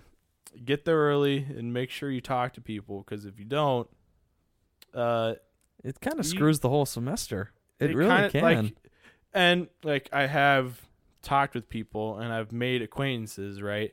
But I like I don't know, like I'm not at the point where I could like see them at the reef or whatever and be like, oh hey, what's up, and like Yeah. talk to them in line. Like I'm not at that point, but I don't know. I feel bad because I get to this point where I, I feel I have to acknowledge that I know you because I feel bad if I ignore you. Well, I, I'm a I I'm feel more that. social. I, I know I'm a little more outgoing because I'm a comm major, but at the same time, I have the worst tendencies to acknowledge people. It's like a head nod. It's like sup, yeah. head nod, and people are like, "Is he just saying yes? Like, what is he doing? Like, is he looking at me?" Uh, you know, I don't know how people read, and then I do my weird hang loose Hawaiian thing all the time because I just that's a natural go to thing for me. I got my and people don't know what that means most of the time. They're like, "What are you doing? Do you want me to call you? Like, what does this mean?" I'm like, "No, it means hang loose. Like, have a good time. Like, relax. I hope you're at ease." You know, sick, sick, bro. sick, bro. It's totally gnarly. We're riding the Pro Fives Bro, on the nine eight. dope. But here's the thing: I couldn't be like further from the surfer bro stereotype. You know, you look at me. The only thing I love is sharks. I've got, I'm gonna get a giant. This is a side note. I All right, know this will make it. I have a, a wall in the studio Yeah, you do. because wha- yeah, I got four of them, Yeah, but you uh, do. And a window. and a window too. It's very beautiful in this studio. uh, but one of the walls because three walls are made out of brick, and this one is made out of wood because originally this used to be a dorm with a door in it, so it was like a suite. Yeah. So they took that door out and they had to reconstruct part of the wall. So some of it is covered in wood, and things don't stick up there as well. Yeah. And this, I don't know this material. Are you sure that's wood? Something. I'm gonna expand your mind. Go. I'm not sure because I can't feel it. We'll But check it out afterwards because that- you could. It chips. It That- chips out, and there's something below it too. There is some sort of wood framing below. Okay. I was gonna say because if you're looking at the wood grain and the lines, that might just be the concrete forms they used. Yeah, So it, probably. it because at least the the ceiling is definitely concrete. Believe it or not, there's wood in there too. Oh, well, I won't, I don't doubt that there's also wood in there, but like the ceiling is like, It's got covering. It's Yeah. covered in concrete. and so We're Like, living in a big concrete that box. yeah that like the grain that you see is might just be the concrete forms and yeah. concrete forms for those that aren't construction savvy like me worked in a lumber yard for two years There let's go. go, concrete forms are the box that you put concrete in to give them the shape you want Oh, okay. so All right. um so probably yeah. so they might have laid this thing like on top and then poured concrete and then just taken the wood off Oh, okay. and then so that's that that's why it looks like that. I'm not sure. I don't know how it was built, I but I it wouldn't a plausible it is a plausible explanation, like the UFOs and Bigfoot. Most of the time, there's an answer. There is a plausible explanation, and it's usually that it exists, right? Yeah. Hashtag Hashtag Sasquatch. Hashtag I'm squatching you. squatting with the squatch boy. But Alright. uh, to get back, I'm gonna get a giant shark poster. I think across there That'd be lit. because I love. You know, I was gonna study sharks forever, and I wanted to do it. I was like, I'm gonna get a giant mako shark. Follow your across. dreams. Follow my dreams. Follow get a shark dreams. poster. I'm gonna find my childhood Scooby Doo towel and I'm gonna hang it in your room. Yes. It is like it is like a foot by two and a half feet. It is tiny because it is a child's towel. Is it? Well, if you bring it into the studio, lit. man, you should. You should. I love just like having fun things around. Like I've got a Danny DeVito picture. People always ask me when they record, and people, if they want to see this, it's on the Instagram. You can see it in the background of some of the pictures we take in the room. Shameless plug. Shameless The plug. The Gram. Go to the Ben Griffin podcast on Instagram or Twitter. Uh, but we have Danny DeVito. I've got like uh, two basketballs. the ba- you were talking to me about those. The basketballs I ones that won in a won. shooting contest. Yeah, and then me and um Ben Ben who came on the backcourt on Saturday, Sunday. We held them up for the first time. I was like, "Oh, that could be like a nice prop." Then I got the Muhammad Ali Sonny Liston because I loved Sonny Liston's story, and then Muhammad Ali kind of stepping over, and it's an incredible story. You know, you got the world map, that big old Irish flag my mother gave me because you know Griffin. R.I.P. Right, R.I.P. Uh, what's his nuts? uh, Alistair. Alistair. Oh, that's yeah. We, he was unfairly kicked out. he was going to be on the first podcast ever. Uh, and he he fell asleep and he slept right through it. um, For people that don't know That who this like is, him. yeah, for people that don't know who we're talking about, Alistair was a friend of ours. Uh, my first year here after I transferred, so my junior year, and of course you got to know him as well. you're a junior. my junior year was last year. I'm a senior this year. I transferred in. Really? Yeah, I don't look what it. I know. What The heck. Yeah, I I'm leaving this year. If you can believe that. I'm sad now. I know. made me a sad individual. Well, this is why I'm trying to take as much time out of my, you know, out of I'll- my usual schedule to spend time with you guys and get it all Uh, out and make I'll be there for the stuff. commencement. Oh yeah, I'm required, and I'll get paid for it. I'm a musician. you're such a big-hearted, f- oh jackass. Pop the champagne, boy. People did last year. Oh, it's uh, it is true. It is true.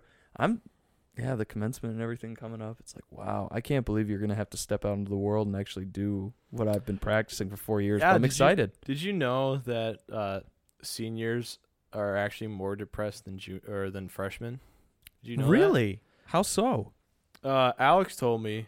Um, Yeah, he Through was his on the last knowledge. show. Yeah, he was on the last show, so you're hitting perfect timing. through his through his knowledge and working through security, he's aware that um, seniors are more depressed because uh, yeah, they had all this structure in school and now they're at the end and now the field is so open that people don't know what to do. So now they won't have a meal plan or a housing plan. They will have to find a place to live, find a job. And I hope I'm not scaring you right now, Ben. You're not. I have Existential crisis time. Existential crisis time with Ben. Catch it here first on the pod. on the pod. But yeah, it's just it's the um it's the most probably exciting and terrifying time in people's lives is that there's no restraint anymore, right? yeah, I've thought about it. I know you're Yeah. you're definitely hitting a chord with me Yeah. because I remember my mom and I were talking. It's like, would you ever consider? It wasn't said like to Yeah. be sly or anything. I was like, I'd probably go get my master's, but I'd still be working and all that stuff. But she's like, would you? When would you like to like set a goal? Have a goal of when you want your own place, so you have something to work for. for sure. And I was like, God, I, like all of a sudden you're on the back hill. You you don't know what to say. It's like having my own place. I've never imagined it. I will say this though, being an RA, having my own space Yeah. has definitely set me up a little bit more to be self sufficient. yeah. Like I go out, I get my own food usually, and I, I cook a lot of times in the dorm. You know, I can readjust. I you know, like look at this place. I Look at already this I got- kitchen space over I- here. yeah, obvious kitchen space. Um, spacious. It's a spacious place. Hell yeah. yeah, I feel like uh, what was the cook? Shoot, that went to prison. Chef Boyardee. R.I.P. Poor no, um, Bar- was it Barbara Stewart that went to Yeah, prison? It was like was. I don't use horizontal blinds with horizontal bars, you know, like that kind of stuff. It's like this place could sometimes look like a prison, but it's you know I got this big window, so it's you know I got Yeah, plants and yeah. stuff to try to lighten the room up a bit, but try to keep life because I get guests like you coming in here. You Grow want to your look good. herbs. Grow- Grow your own herbs when you cook. That is Do it. true. I That have not a really it. good tip, actually. But if you want to feel successful about your life, Yeah, grow stuff that you can eat. So we'll That's ta- we'll go amazing. back to the legend, right? Yeah, Uh, the yeah. bring this back. I'm gonna meme on him. the legend is on his sixth potted potted plant in his office because the last five have died. Oh no! and he's like, "Yeah, I just don't water it." And then I was like, "You should name it because I've heard if you name them, uh, you'll take better care of them." And he's like, "I did that with the last one."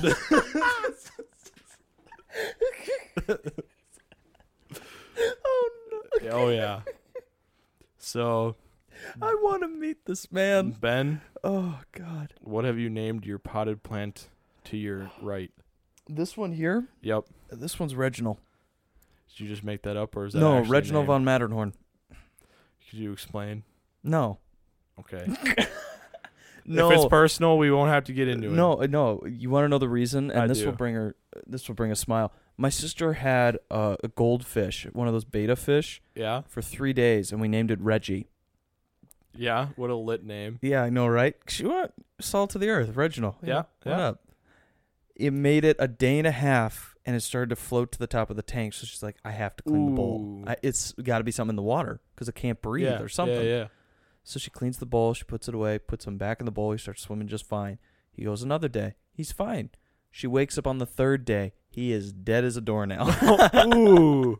he is gone. He's a goner. And his name was Reggie. And Yeah. because we only had him thir- three days, that name has solemnly been taken in my family as the name that will never go anywhere else. Like it just Ooh. things that we don't expect to live for a very long time, we name Reggie. So this is Becomes Reginald. Reggie. yeah. Okay. So I was like, it's Reggie because it's a plant, and I probably won't do a very good job with it. this plant to my right, I would, I'll, you know, listeners are just gonna have to deal with this, but it's it's Just it's imagine a healthy. plant. It's doing great. Imagine the a one nice to your- plan. Your left, I Right. believe, is not doing great, and that What one's because, well, if you look at the the soil and the actual um pot that it's in, it's too small. There's nowhere for the roots it to a go. pot is um kind of an overstatement. Not gonna lie. Well, read what it says on the pot. It looks like a uh, coffee mug, yeah. and the coffee mug says, "Give me the dirt." um, your plant is too big for the pot. That Yeah. is herbology 101. Yep. Uh, That was what came with it. I bought the the plant, and then they were like, "Oh, you get this deal on the pot." So I'm like, "Oh, I'll just use that pot." And I got here, and I was like, "This doesn't fit." So I had to do some serious like reworking of the soil, and it just made a mess. You might have to upgrade from a cup to a mug. I'll tell you that. Hey, you know, if you finish that mug of water, This we, mug, yeah, this we mug? could do a little, uh, you know, greenhouse hel- help in there. No, that's a good mug. I like that mug. I'm just gonna fucking whip it at the wall now. Oh my! you can't have nice things, Ben. You know, Can I can I bring up one thing that we were talking about before Yes. because I thought it was really interesting. Is you were talking to me about kids in, that are bad at math. Yeah, yeah, yeah. That the reason that a lot of them are bad at math is because teachers give up on them and they just give up, Yeah. because no one believes in them. Could you Oh, kind of go back to that because I think that's something that's kind of fascinating in a way. it's it's it can be a dark topic, but we can go into there. We love dark topics at the Ben Griffin podcast. Uh, future educator talk now. Uh, I talked with, to this with my one of my roommates Isaiah. He's on the first podcast, right? Yep, he'll be Um, coming back. I think pretty soon. The return, the return of the king. Oh God, Uh, yeah. That one's that one's one of those podcasts where I know him so well and I see Yeah. him so often. It's, it's like you, you know. I know them so well. It, it becomes less of a podcast and more like a hangout. So I got to make sure I really prep for those because I get nervous about those the most. Chilling. is when you're just chilling and that they don't just drown, you know, out Yeah. the real content. So continue though. Uh, so I was talking with Isaiah, and he was I don't know how we got on the topic, but we were talking about like um, kids. I don't know, like kids who are like, "Fuck it, I'll just drop out and sell drugs or some shit." And uh, I was talking, I was like, "Yeah, so uh, those kids were probably given up on," and that's what I was. T- that's the that was the segue. Yeah. And I was like, teachers have such a great responsibility to young students because depending on how they set them up will uh, basically decide the trajectory of their life. Um, which is a very heavy thing and a very real responsibility that teachers have. Is that um, um, like it or not, kids are better at some things and worse at others, and for some, I think Ben talked talked to me earlier about uh, English not being his strong suit.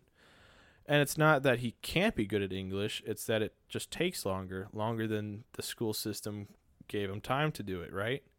And um yeah, as a result of that, um what motivation do you have to continue English, right? Yeah. There's no uh Well, it's funny because it actually it pissed me off to Yeah. be bad at English, and I ended up going into writing a lot more.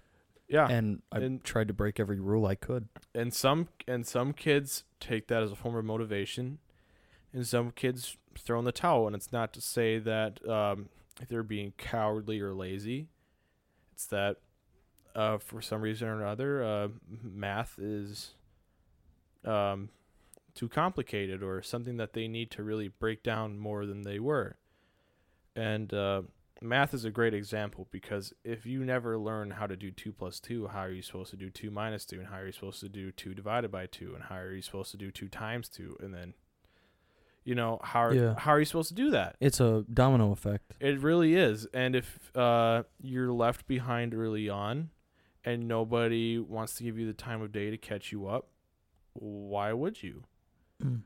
especially as a kid when um, in school when you're so pressured to be successful when you're not successful right away um, you don't try anymore because why would you focus on something you're not successful at and when instead you can go well i'm really good at i don't know football uh, i'll make that uh, my thing right i'll make that my thing i won't I won't do school. I'll do football. I won't do math. I'll do science. I love science. You know, it's like it's that sort of thing. And uh, if you're a student that is just a slower learner in general, and I don't want to mean slow as in dumb. I mean slow as in you just need more time. It's just how it is. Like that's just how your brain processes things. If you're abandoned and people assume that you can't or you're lazy and you don't want to, you're going to be left behind. And that's just the sad reality of education systems all over the globe. And it's it's a tricky subject because you don't want to hold back the top students and you don't want to leave behind the bottom students, but what do you do? You can't have both.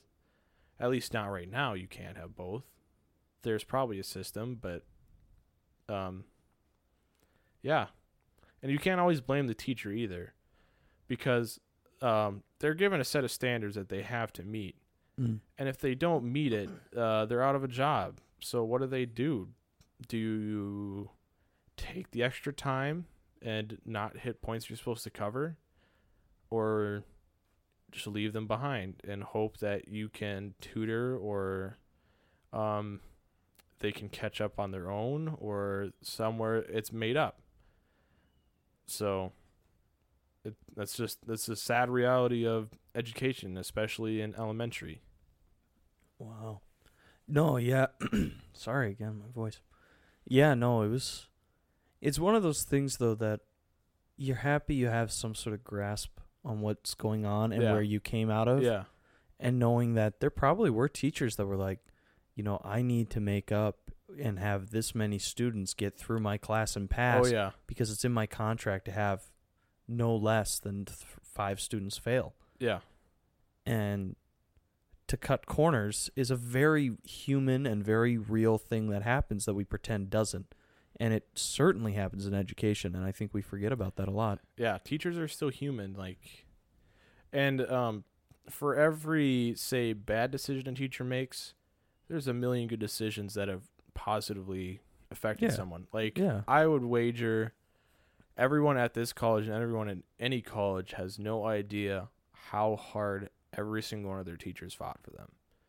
And um it's um and it's sad that um they couldn't fight hard enough for some, but be happy that they fought hard enough for Yeah. us, right? Yeah. It's- like some of the my favorite teachers um affected me in, in a in a great personal way as well. And um yeah, it it's uh it's honestly amazing how uh how much it can affect you. Yeah. No, it's it is crazy just the impact people can have on your life and those simple things and well, especially from teachers. It's usually the Oh, little yeah. things. I I I will say that I'm also on the other side of the fence where I've had teachers that pissed me off so bad that it made Oh, me want to prove something Oh yeah. and I can still name off the teachers that I I didn't hate's too strong of a word, but that I thought were just if they actually took the time to look at me, Yeah. they could see that I was starving for help and I wanted to do something better than they realized I was capable of. Yeah. And I've it definitely felt made me a better human being though. I think there is Yeah. something funny about suffering that makes us better people. And it's a lot of times coming through that not all of it obviously, but that type of getting a drive from somebody passing you by puts you in a position that your mind either alters itself and turns it up, turns you on turbo or builds character. or you shut down. You either build or you or you collapse. It builds character. Hard work builds character. Yeah. It has been drilled into my mind and a lot of other minds of especially in Stearns County. Um hard work builds character. And uh you know, and that's usually said in a jest, you know, like Mm-hmm. you're doing some real shitty job at and it's 110 degrees out Yeah. and you're not getting a break for another four hours and you're dying of thirst. And then the other people you're working with just smile and say, builds character, and that's all you hear about it. No, But it's true. that's very true. It's true. The the hardest things you have done in your life is probably arguably um the most important thing you've done in your life. Yeah. No, that's. Yeah, it's just something to kind of lean back and think about. I, I would rather not dive down that rabbit hole because I Yeah. feel like we talk in circles. But it'd be Yeah. it'd be fun to talk to you about it, but probably not for the pod. But I want to take a quick right turn, and I think we'll take this as our last topic for the evening because I'm sure Cool. you're a busy man. I want to save some thoughts to have you Whoa. back at some point. Yeah, I know. Oh, this is quick. This is a quick. I know it goes by it's like fast. it's like two hours, right? What were we? It's like eight. Well, we probably started like We're at 8:50. 137 currently. Yeah, that was quick. Yeah, it goes by fast. But you're from Stearns County. I am. This from is a Stearns lighter County. hearted topic I want to talk to you about. Let's go. W- There is a strong heritage of German here, and you know already what I'm going to ask. Very proud. What is up with this the teaching German and kids speaking German just openly Mm. around Stearns County? I will say I have also um I'm going to be buying a book here my uncle recommended me Yeah. about Avon Liquor about when speakeasies were going on that this was one of the places that made liquor. There were two spots, Avon, and people knew the difference between the two. Avon made a particular kind of liquor and sent it to speakeasies down in Minneapolis and St. Paul. And the reason This my uncle funny. told me this is because my family was the runners. We ran a lot of that liquor. So I just kind of wanted your thoughts on the area and what was going on and it just There's a give us the character because it really is a character of a place. Uh, we're a very proud people. You could say that.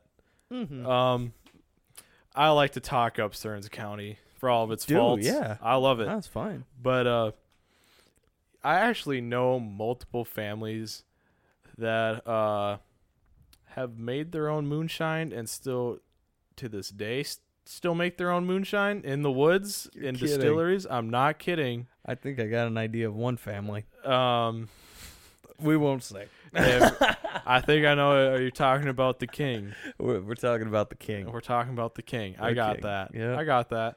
Um, yeah, they they make moonshine and they do it. That's. Uh, it's amazing, right? It feels like we're in Kentucky. Like when I sat down. because when you think about moonshine, you always think Kentucky, Tennessee, in Yeah. the middle of the bayou or I whatever, think of right? NASCAR because that's where NASCAR came from. Was from runners of moonshine. Yeah, you that's what you think about. But the whole legacy of Minnesota 13, right? And uh in Chicago and the whole thing. Yeah, it was right here. Stearns County was actually a very big uh, moonshine production. Yep, and I knew that like famous gangsters had been up here. Yep. Because um, of what's the famous one? Al Capone. Al Capone, definitely had. Yep. He had a summer house in Wisconsin. Yep. Uh, I'm gonna sidetrack a little bit. Do. We'll go right back to Stearns County. Wait, did you know that a shit ton of famous people have lake houses in Brainerd? Fucking Brainerd. Uh, fucking Brainerd. Okay. Probably. Um, I'm gonna talk some shit. Uh, you know, I'm gonna you've say it. It's, I'm gonna say it's uh probably one of the worst cities in Minnesota. I'm not gonna say it's bad because Brainerd is awesome, but I would say out of all of them, I would rank it last.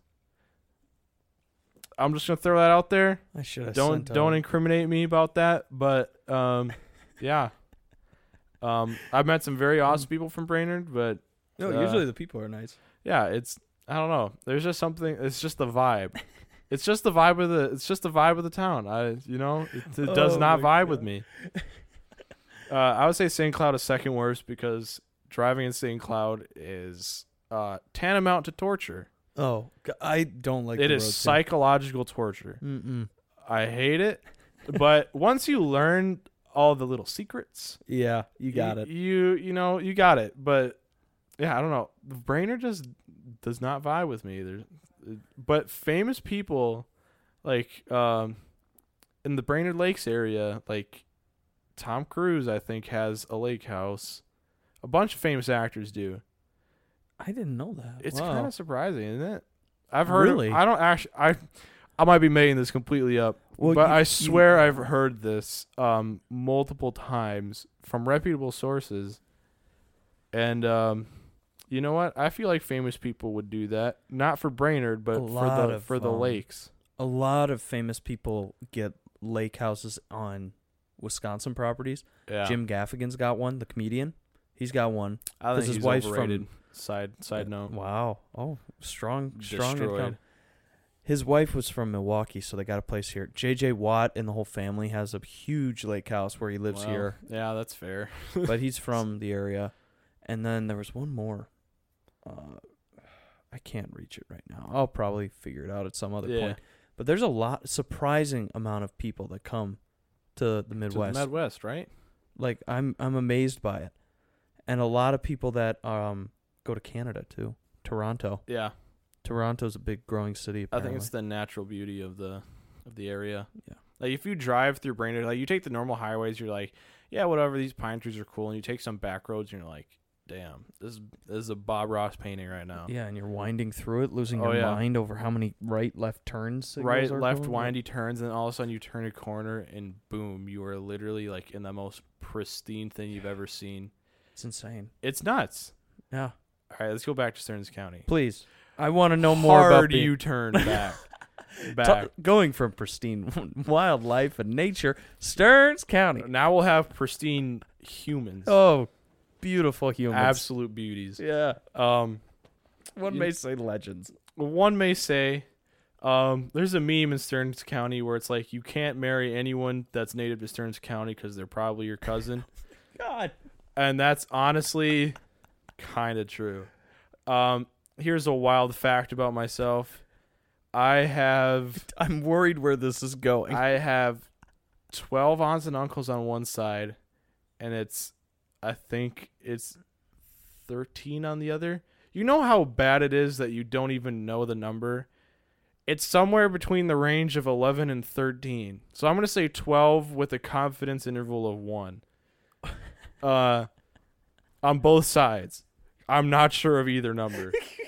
uh, so Now think of all of those individual families from all 24-ish of my aunts and uncles and think of all of like their families and think of like all of the in-laws.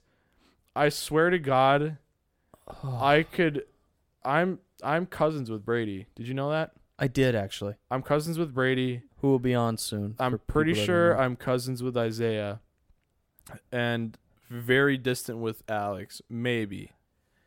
You just Isn't have to dig long enough. Yeah, no. It's crazy. And uh, I didn't know like any of that until I was like until my dad was like, "Yeah, your grandma was this and uh that your grandma had a sister who uh, branched off here, and as a result, you are re- related to Brady. And I was like, "Oh, cool! Uh, that's one door closed. Isn't it crazy?" Yeah, yeah, yeah, yeah.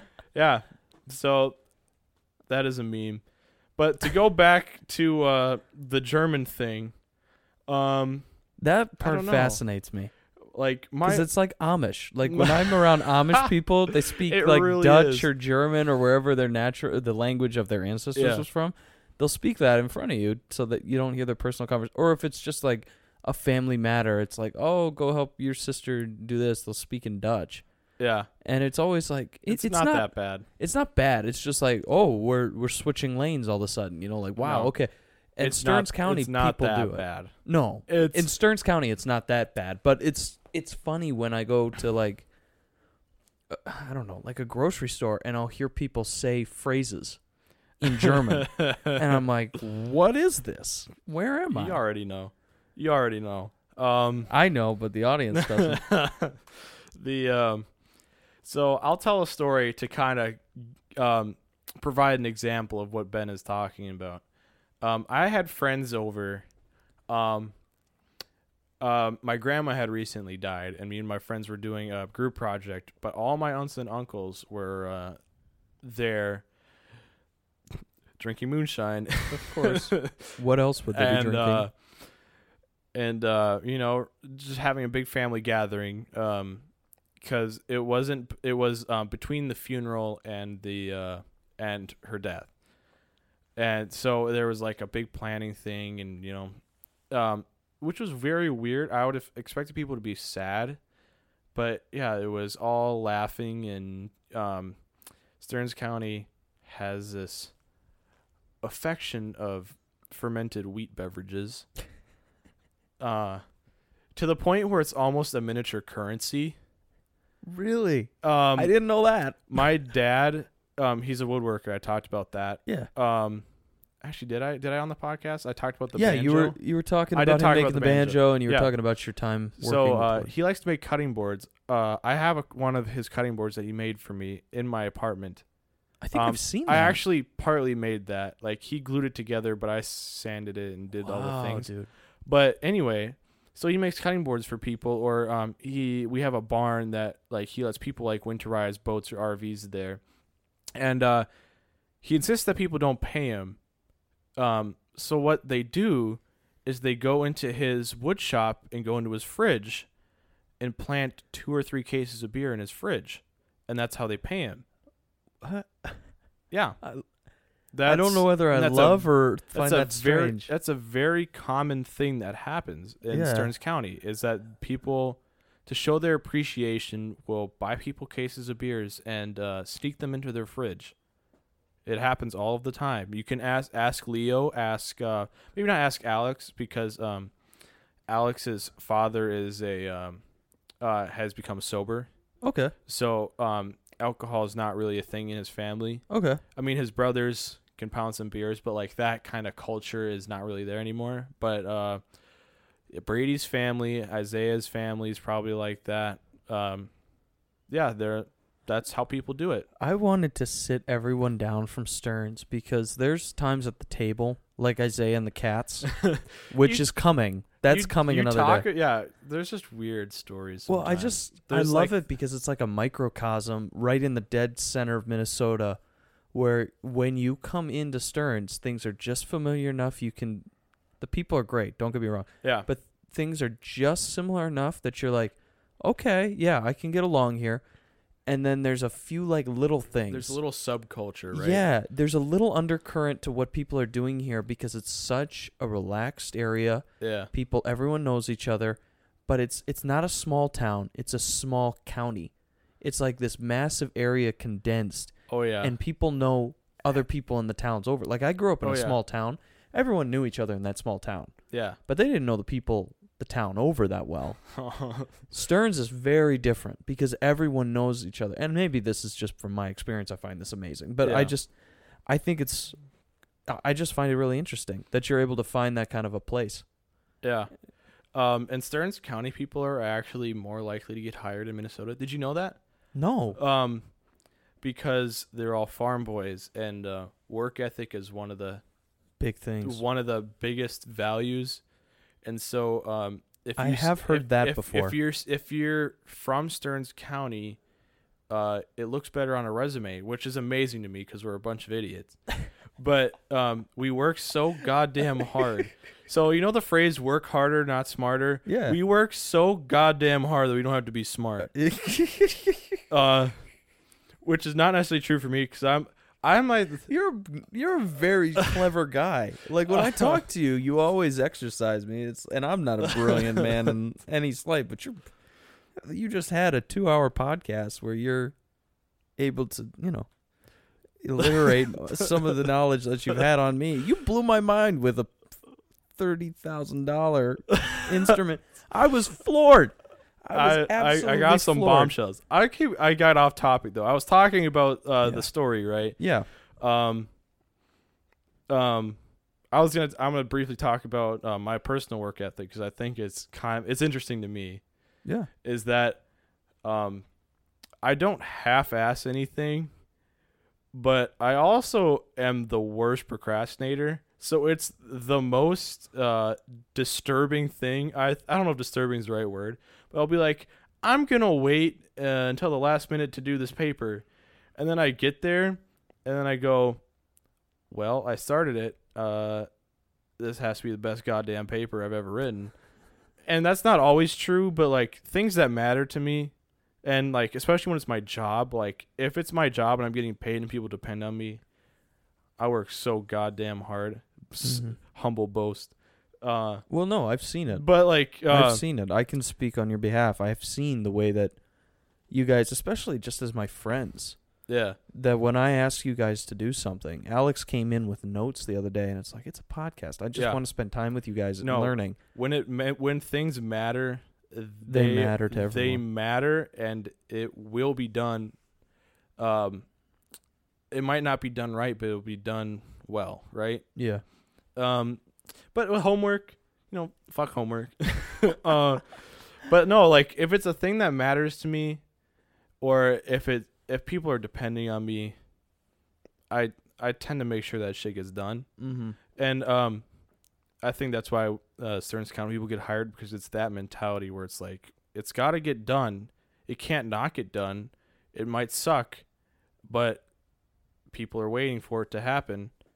So here we go. Like, yeah, this has to this has to happen, and someone's got to do it. Might as well be you. And it's that mentality, which I think is part of the reason why um, city people or uh, rural people are more conservative, and city people are more uh, liberal. And there's that dichotomy because um, all of, like the rural people are like, things have to get done, and I have to do it.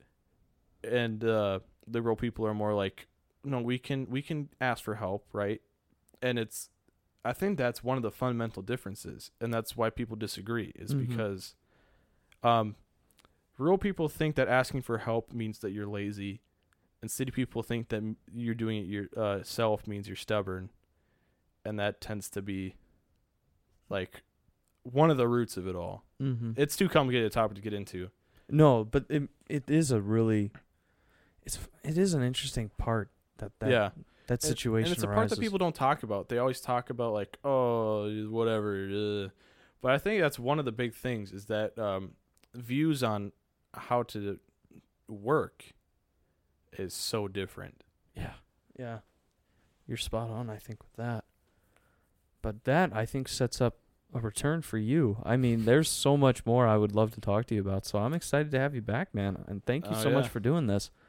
I never finished my story. Oh, please. Oh my Oh, gosh, God. I'm so sorry. I never. No, no, no. I was I'm like, not. you're bringing us to this kind of beautiful like Uh, po- point now. I'm a master storyteller. you are. I you got me lulled into the I- first story. I haven't gotten into the end I'm of the so first sorry. story. No, it's fine. Uh, I was just gonna talk about. I had friends over. Alex was one of them.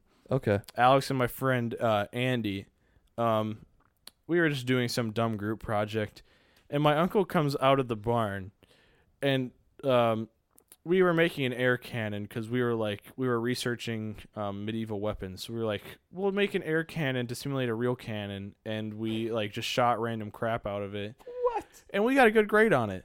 Yeah, I'm sure. But that I'm air sure cannon was awesome because that thing, no lie, could shoot a baseball probably three ten uh three uh football fields. Oh my. No lie. No, okay. So my house is on a hill. Okay. Uh Alex was across a hayfield and in the middle of a cornfield, way the balls out there with a baseball glove trying to catch it. sounds like a shirt. Just go weigh the balls out. There. and uh, he tried to catch it. And one time, because like because we had it at an angle, it shot so high up that you couldn't tell where it would come down because the wind would change it, and then oh you could like see it move, and then you'd be like running for it, and then all of a sudden you go, whoosh, and then it would like veer off to the left. One time he got it close enough where it hit his glove, it ripped the glove off his hand. That's how fast the oh fucker was going. It was an amazing piece of machinery that blew out on us once. And then we just my- re-glued the PVC and just went for it.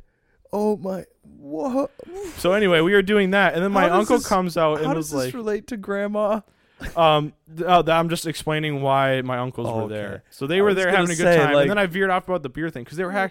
There was like no sadness. It was like everyone was like having a great time, playing cards, drinking beer, reminiscing, having great like about good memories, and having a great time. Yeah. My uncle comes out of the barn, and we are just shooting because we're having fun doing random crap. and uh, he he goes like, "You shoot that there ball, Verstappen," and then like, and my friend literally looked. He looked at me so confused, and I was like, he just wanted us to shoot the ball higher, and then. and then- so there was it was that kind of thing. Um, they had no clue what he was trying to say, and I, was, know what you just said. and then, so um, here's the key. Keep Versteh this means do you understand? Um, that's about all you need to know. Because then you can just say I don't understand. you good, Ben? I had to physically pull the mic away from me because I know I have an annoying laugh. No, it's a good one. It just, oh my no, god. so that's what Ben was talking about when he was talking about. It's like there's like a Ugh, so it there's a there's a definite ear to it, and I that sounds actually like something I've heard before. I know. Here's how uh, German Stearns County is. I know at least eight different drinking songs in German. You guys have done that in front of me. Yup. It freaked me out. Like the first, I think the second time I met you guys, you guys did some song, and I don't, I don't drink unless it's a very special occasion. So I'm sitting there, dry sober, watching you go.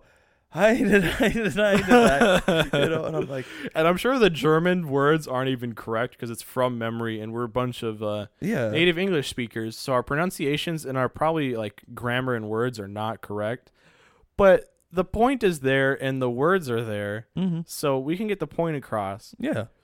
But yeah, it's a good time. I love it. It's amazing. I to be brought that up. I brought that up uh, to my uh, music uh, pedagogy K through six. I was like, ah, we actually like we're taught German songs, and she's like, really? And I was like, yeah, I have this one. She's talking about growing songs, so you know, um, yeah.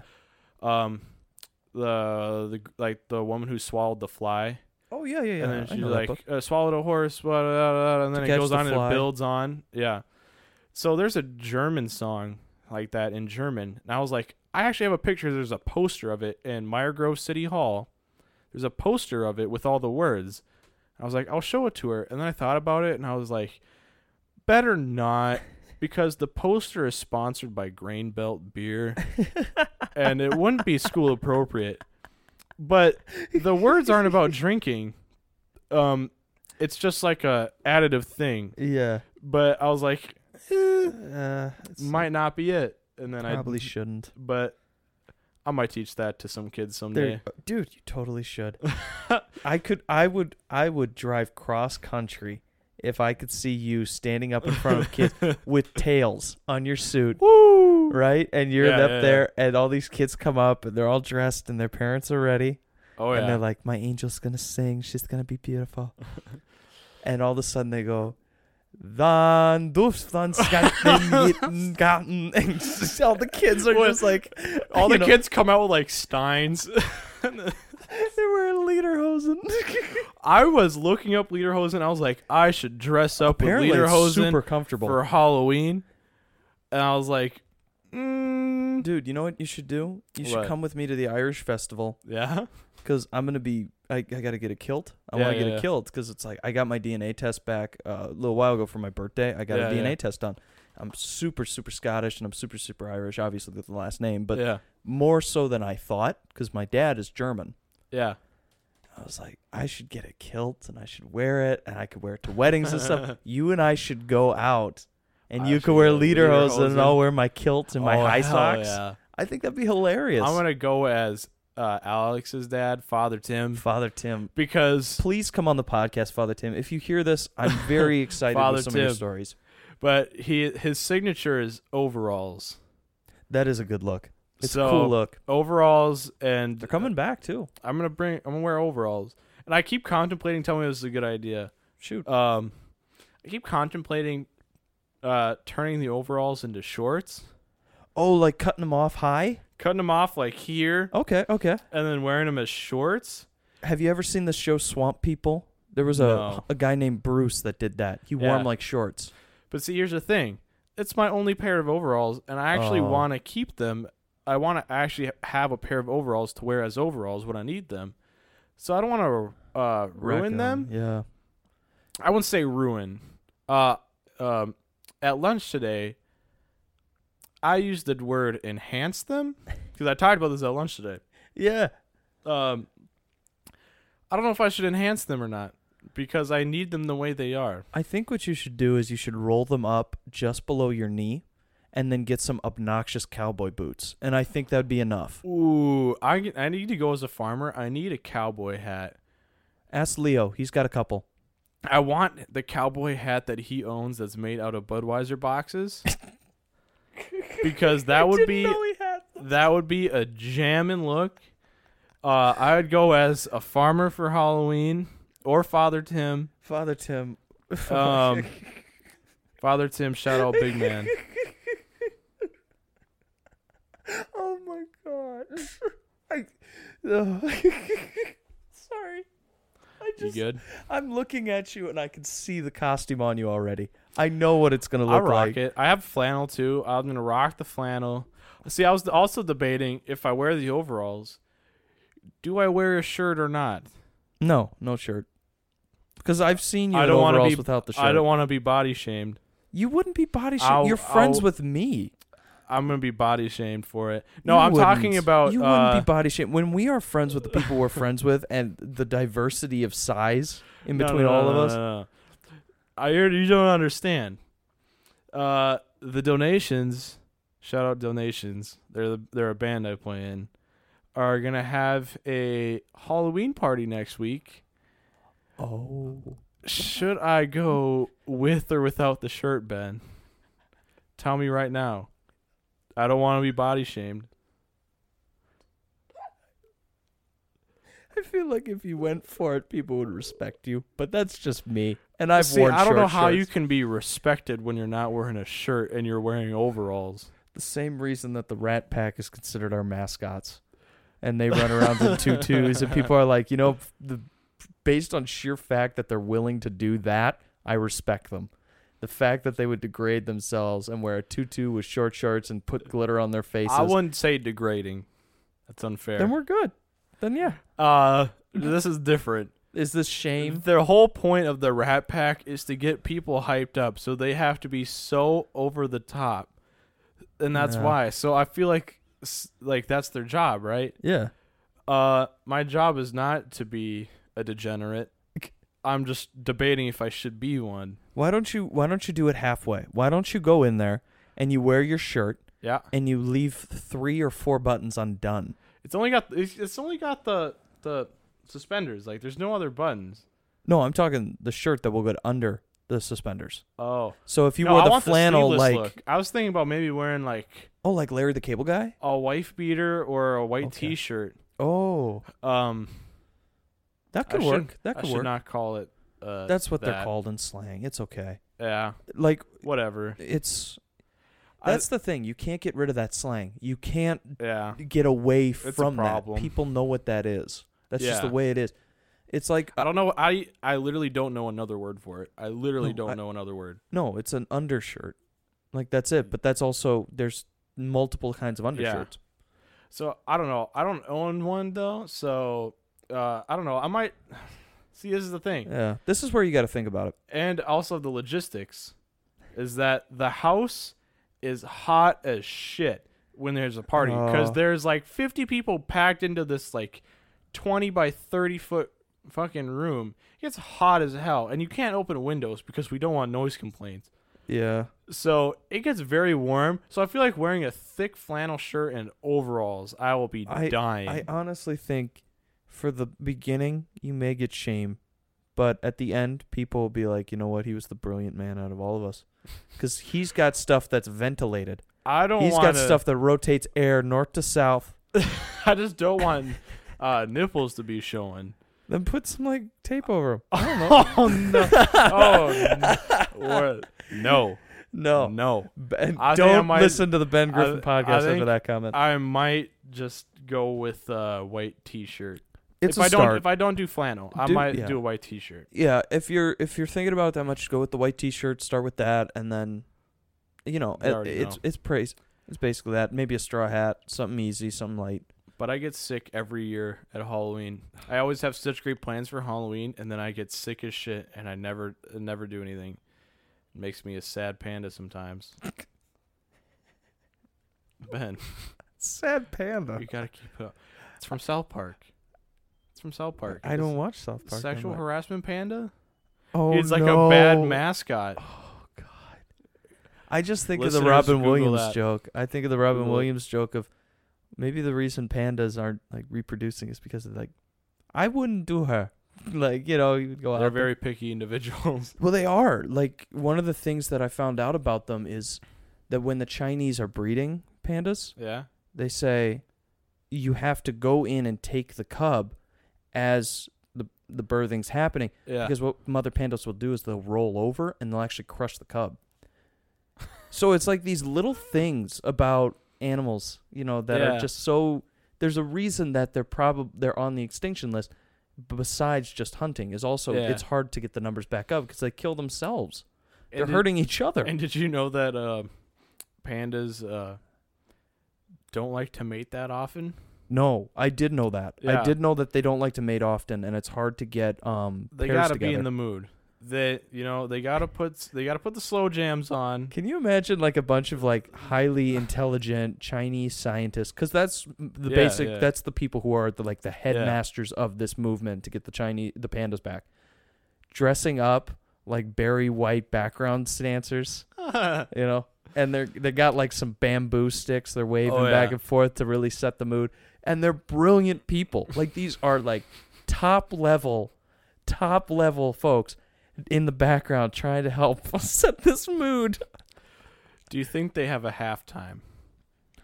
Pandas, ha- pandas have a halftime for sure. Oh, they have to. They have to have a halftime, don't they? Oh yeah. Man, If viewers don't know what we're talking about, you're just gonna have to figure it out. you're gonna have to contact us. You're you're gonna have to uh, you're gonna have to go and consult the experts That's that's that's yeah. That's for me and you. for sure. They also have s- halftime snacks for sure. That's what Oh, the they have to. That's what the bamboo's for. How about can I leave you with a parting joke Yeah, yeah. yeah. and then we'll call it here. all right, that sounds good. There's a there's a man he's working in a sandwich shop, right? All right. New to the job. Man walks in, asks for a sandwich, makes the sandwich for him. Woman walks in, asks for a sandwich, he makes the sandwich for him. Panda walks in. And he's asked for the sandwich, so he gives him the sandwich. He goes over, he sits down, and some guy stands up, and the panda gets up and shoots him, and then leaves. Oh my god. And the guy goes, What the hell are you doing? And he goes, I'm a panda. Look it up. So the guy does. And it says, Panda eats, shoots, and leaves. That was a good one. That was a good one. Wow. You just gave me know. the, the worst look. I love it. Oh man. No, but I think I think we'll wrap it up there because this That's is one of the one. dangerous things where I get talking with you. Like I said at the beginning, you're one of these people that no matter where I go with conversation, you're always entertaining to talk with because you're so you're, you're diverse of thought. You're really good at just keeping things going. It's awesome. No, it's a great quality to you. And thank you so much for coming in with the music. I know it's hard This to talk to a simpleton, but No, uh, it's it- the reason I love doing it. It's hard. To, it's such an abstract topic that it's Yeah. hard to talk about and get people to understand. Like it's just one of those things that. And it's the most frustrating things that professors do, where it's like, you'll know when you know, Yeah, and it's true, and it's it's it's just a thing you can't teach. yeah, it is. But I mean, you can, but like you can't. you just well you can't teach it's like It's you- in basketball you can't teach tall you have to have experiences playing the game that a coach just can't give you Yeah. and it's the same in music you have to feel that rush to understand the beauty behind it and understand what the passion how the passion can drive you oh And yeah. i think that's an incredible thing so thank you for coming in and let me Maybe talk to you about that ne- next time I'll uh, play some songs. i i was gonna say not i really wish but like uh, Spotify. Well, yeah, no, I'll set up a mic for it and we'll uh we'll figure it out because I would love to hear some stuff that you Some- have some recommended. royalty-free music. Don't start. Don't even start with that because my right. theme that's song's that's a for next. That's for next time. That's for Yeah, next time. You can't upstage my theme song. It's a banger. It's too late. I've already given too many recommendations. Okay. Well, with that, thank you guys for listening to this podcast. Thank if you, want to get in contact with the show, feel free to reach out on Instagram or Twitter at the Ben Griffin Podcast. We also have a Gmail account if you want to email into the show at the Ben Griffin Podcast at gmail.com. It's a good way to keep in touch with people. It's been used, so it's been awesome to hear from you guys. Keep doing it. I love getting in contact with you guys. Um, and if I'm a terrible like responder, please forgive me. It's just based on the busyness of the school year. But with that, thank you, Levi, for joining me tonight. No Thanks problem. for putting up with me for two hours. It's fun. I enjoy your company, so hopefully I'll have you back here and we'll have another good one. So thank you guys. Have a good night. We appreciate your ears. Love you.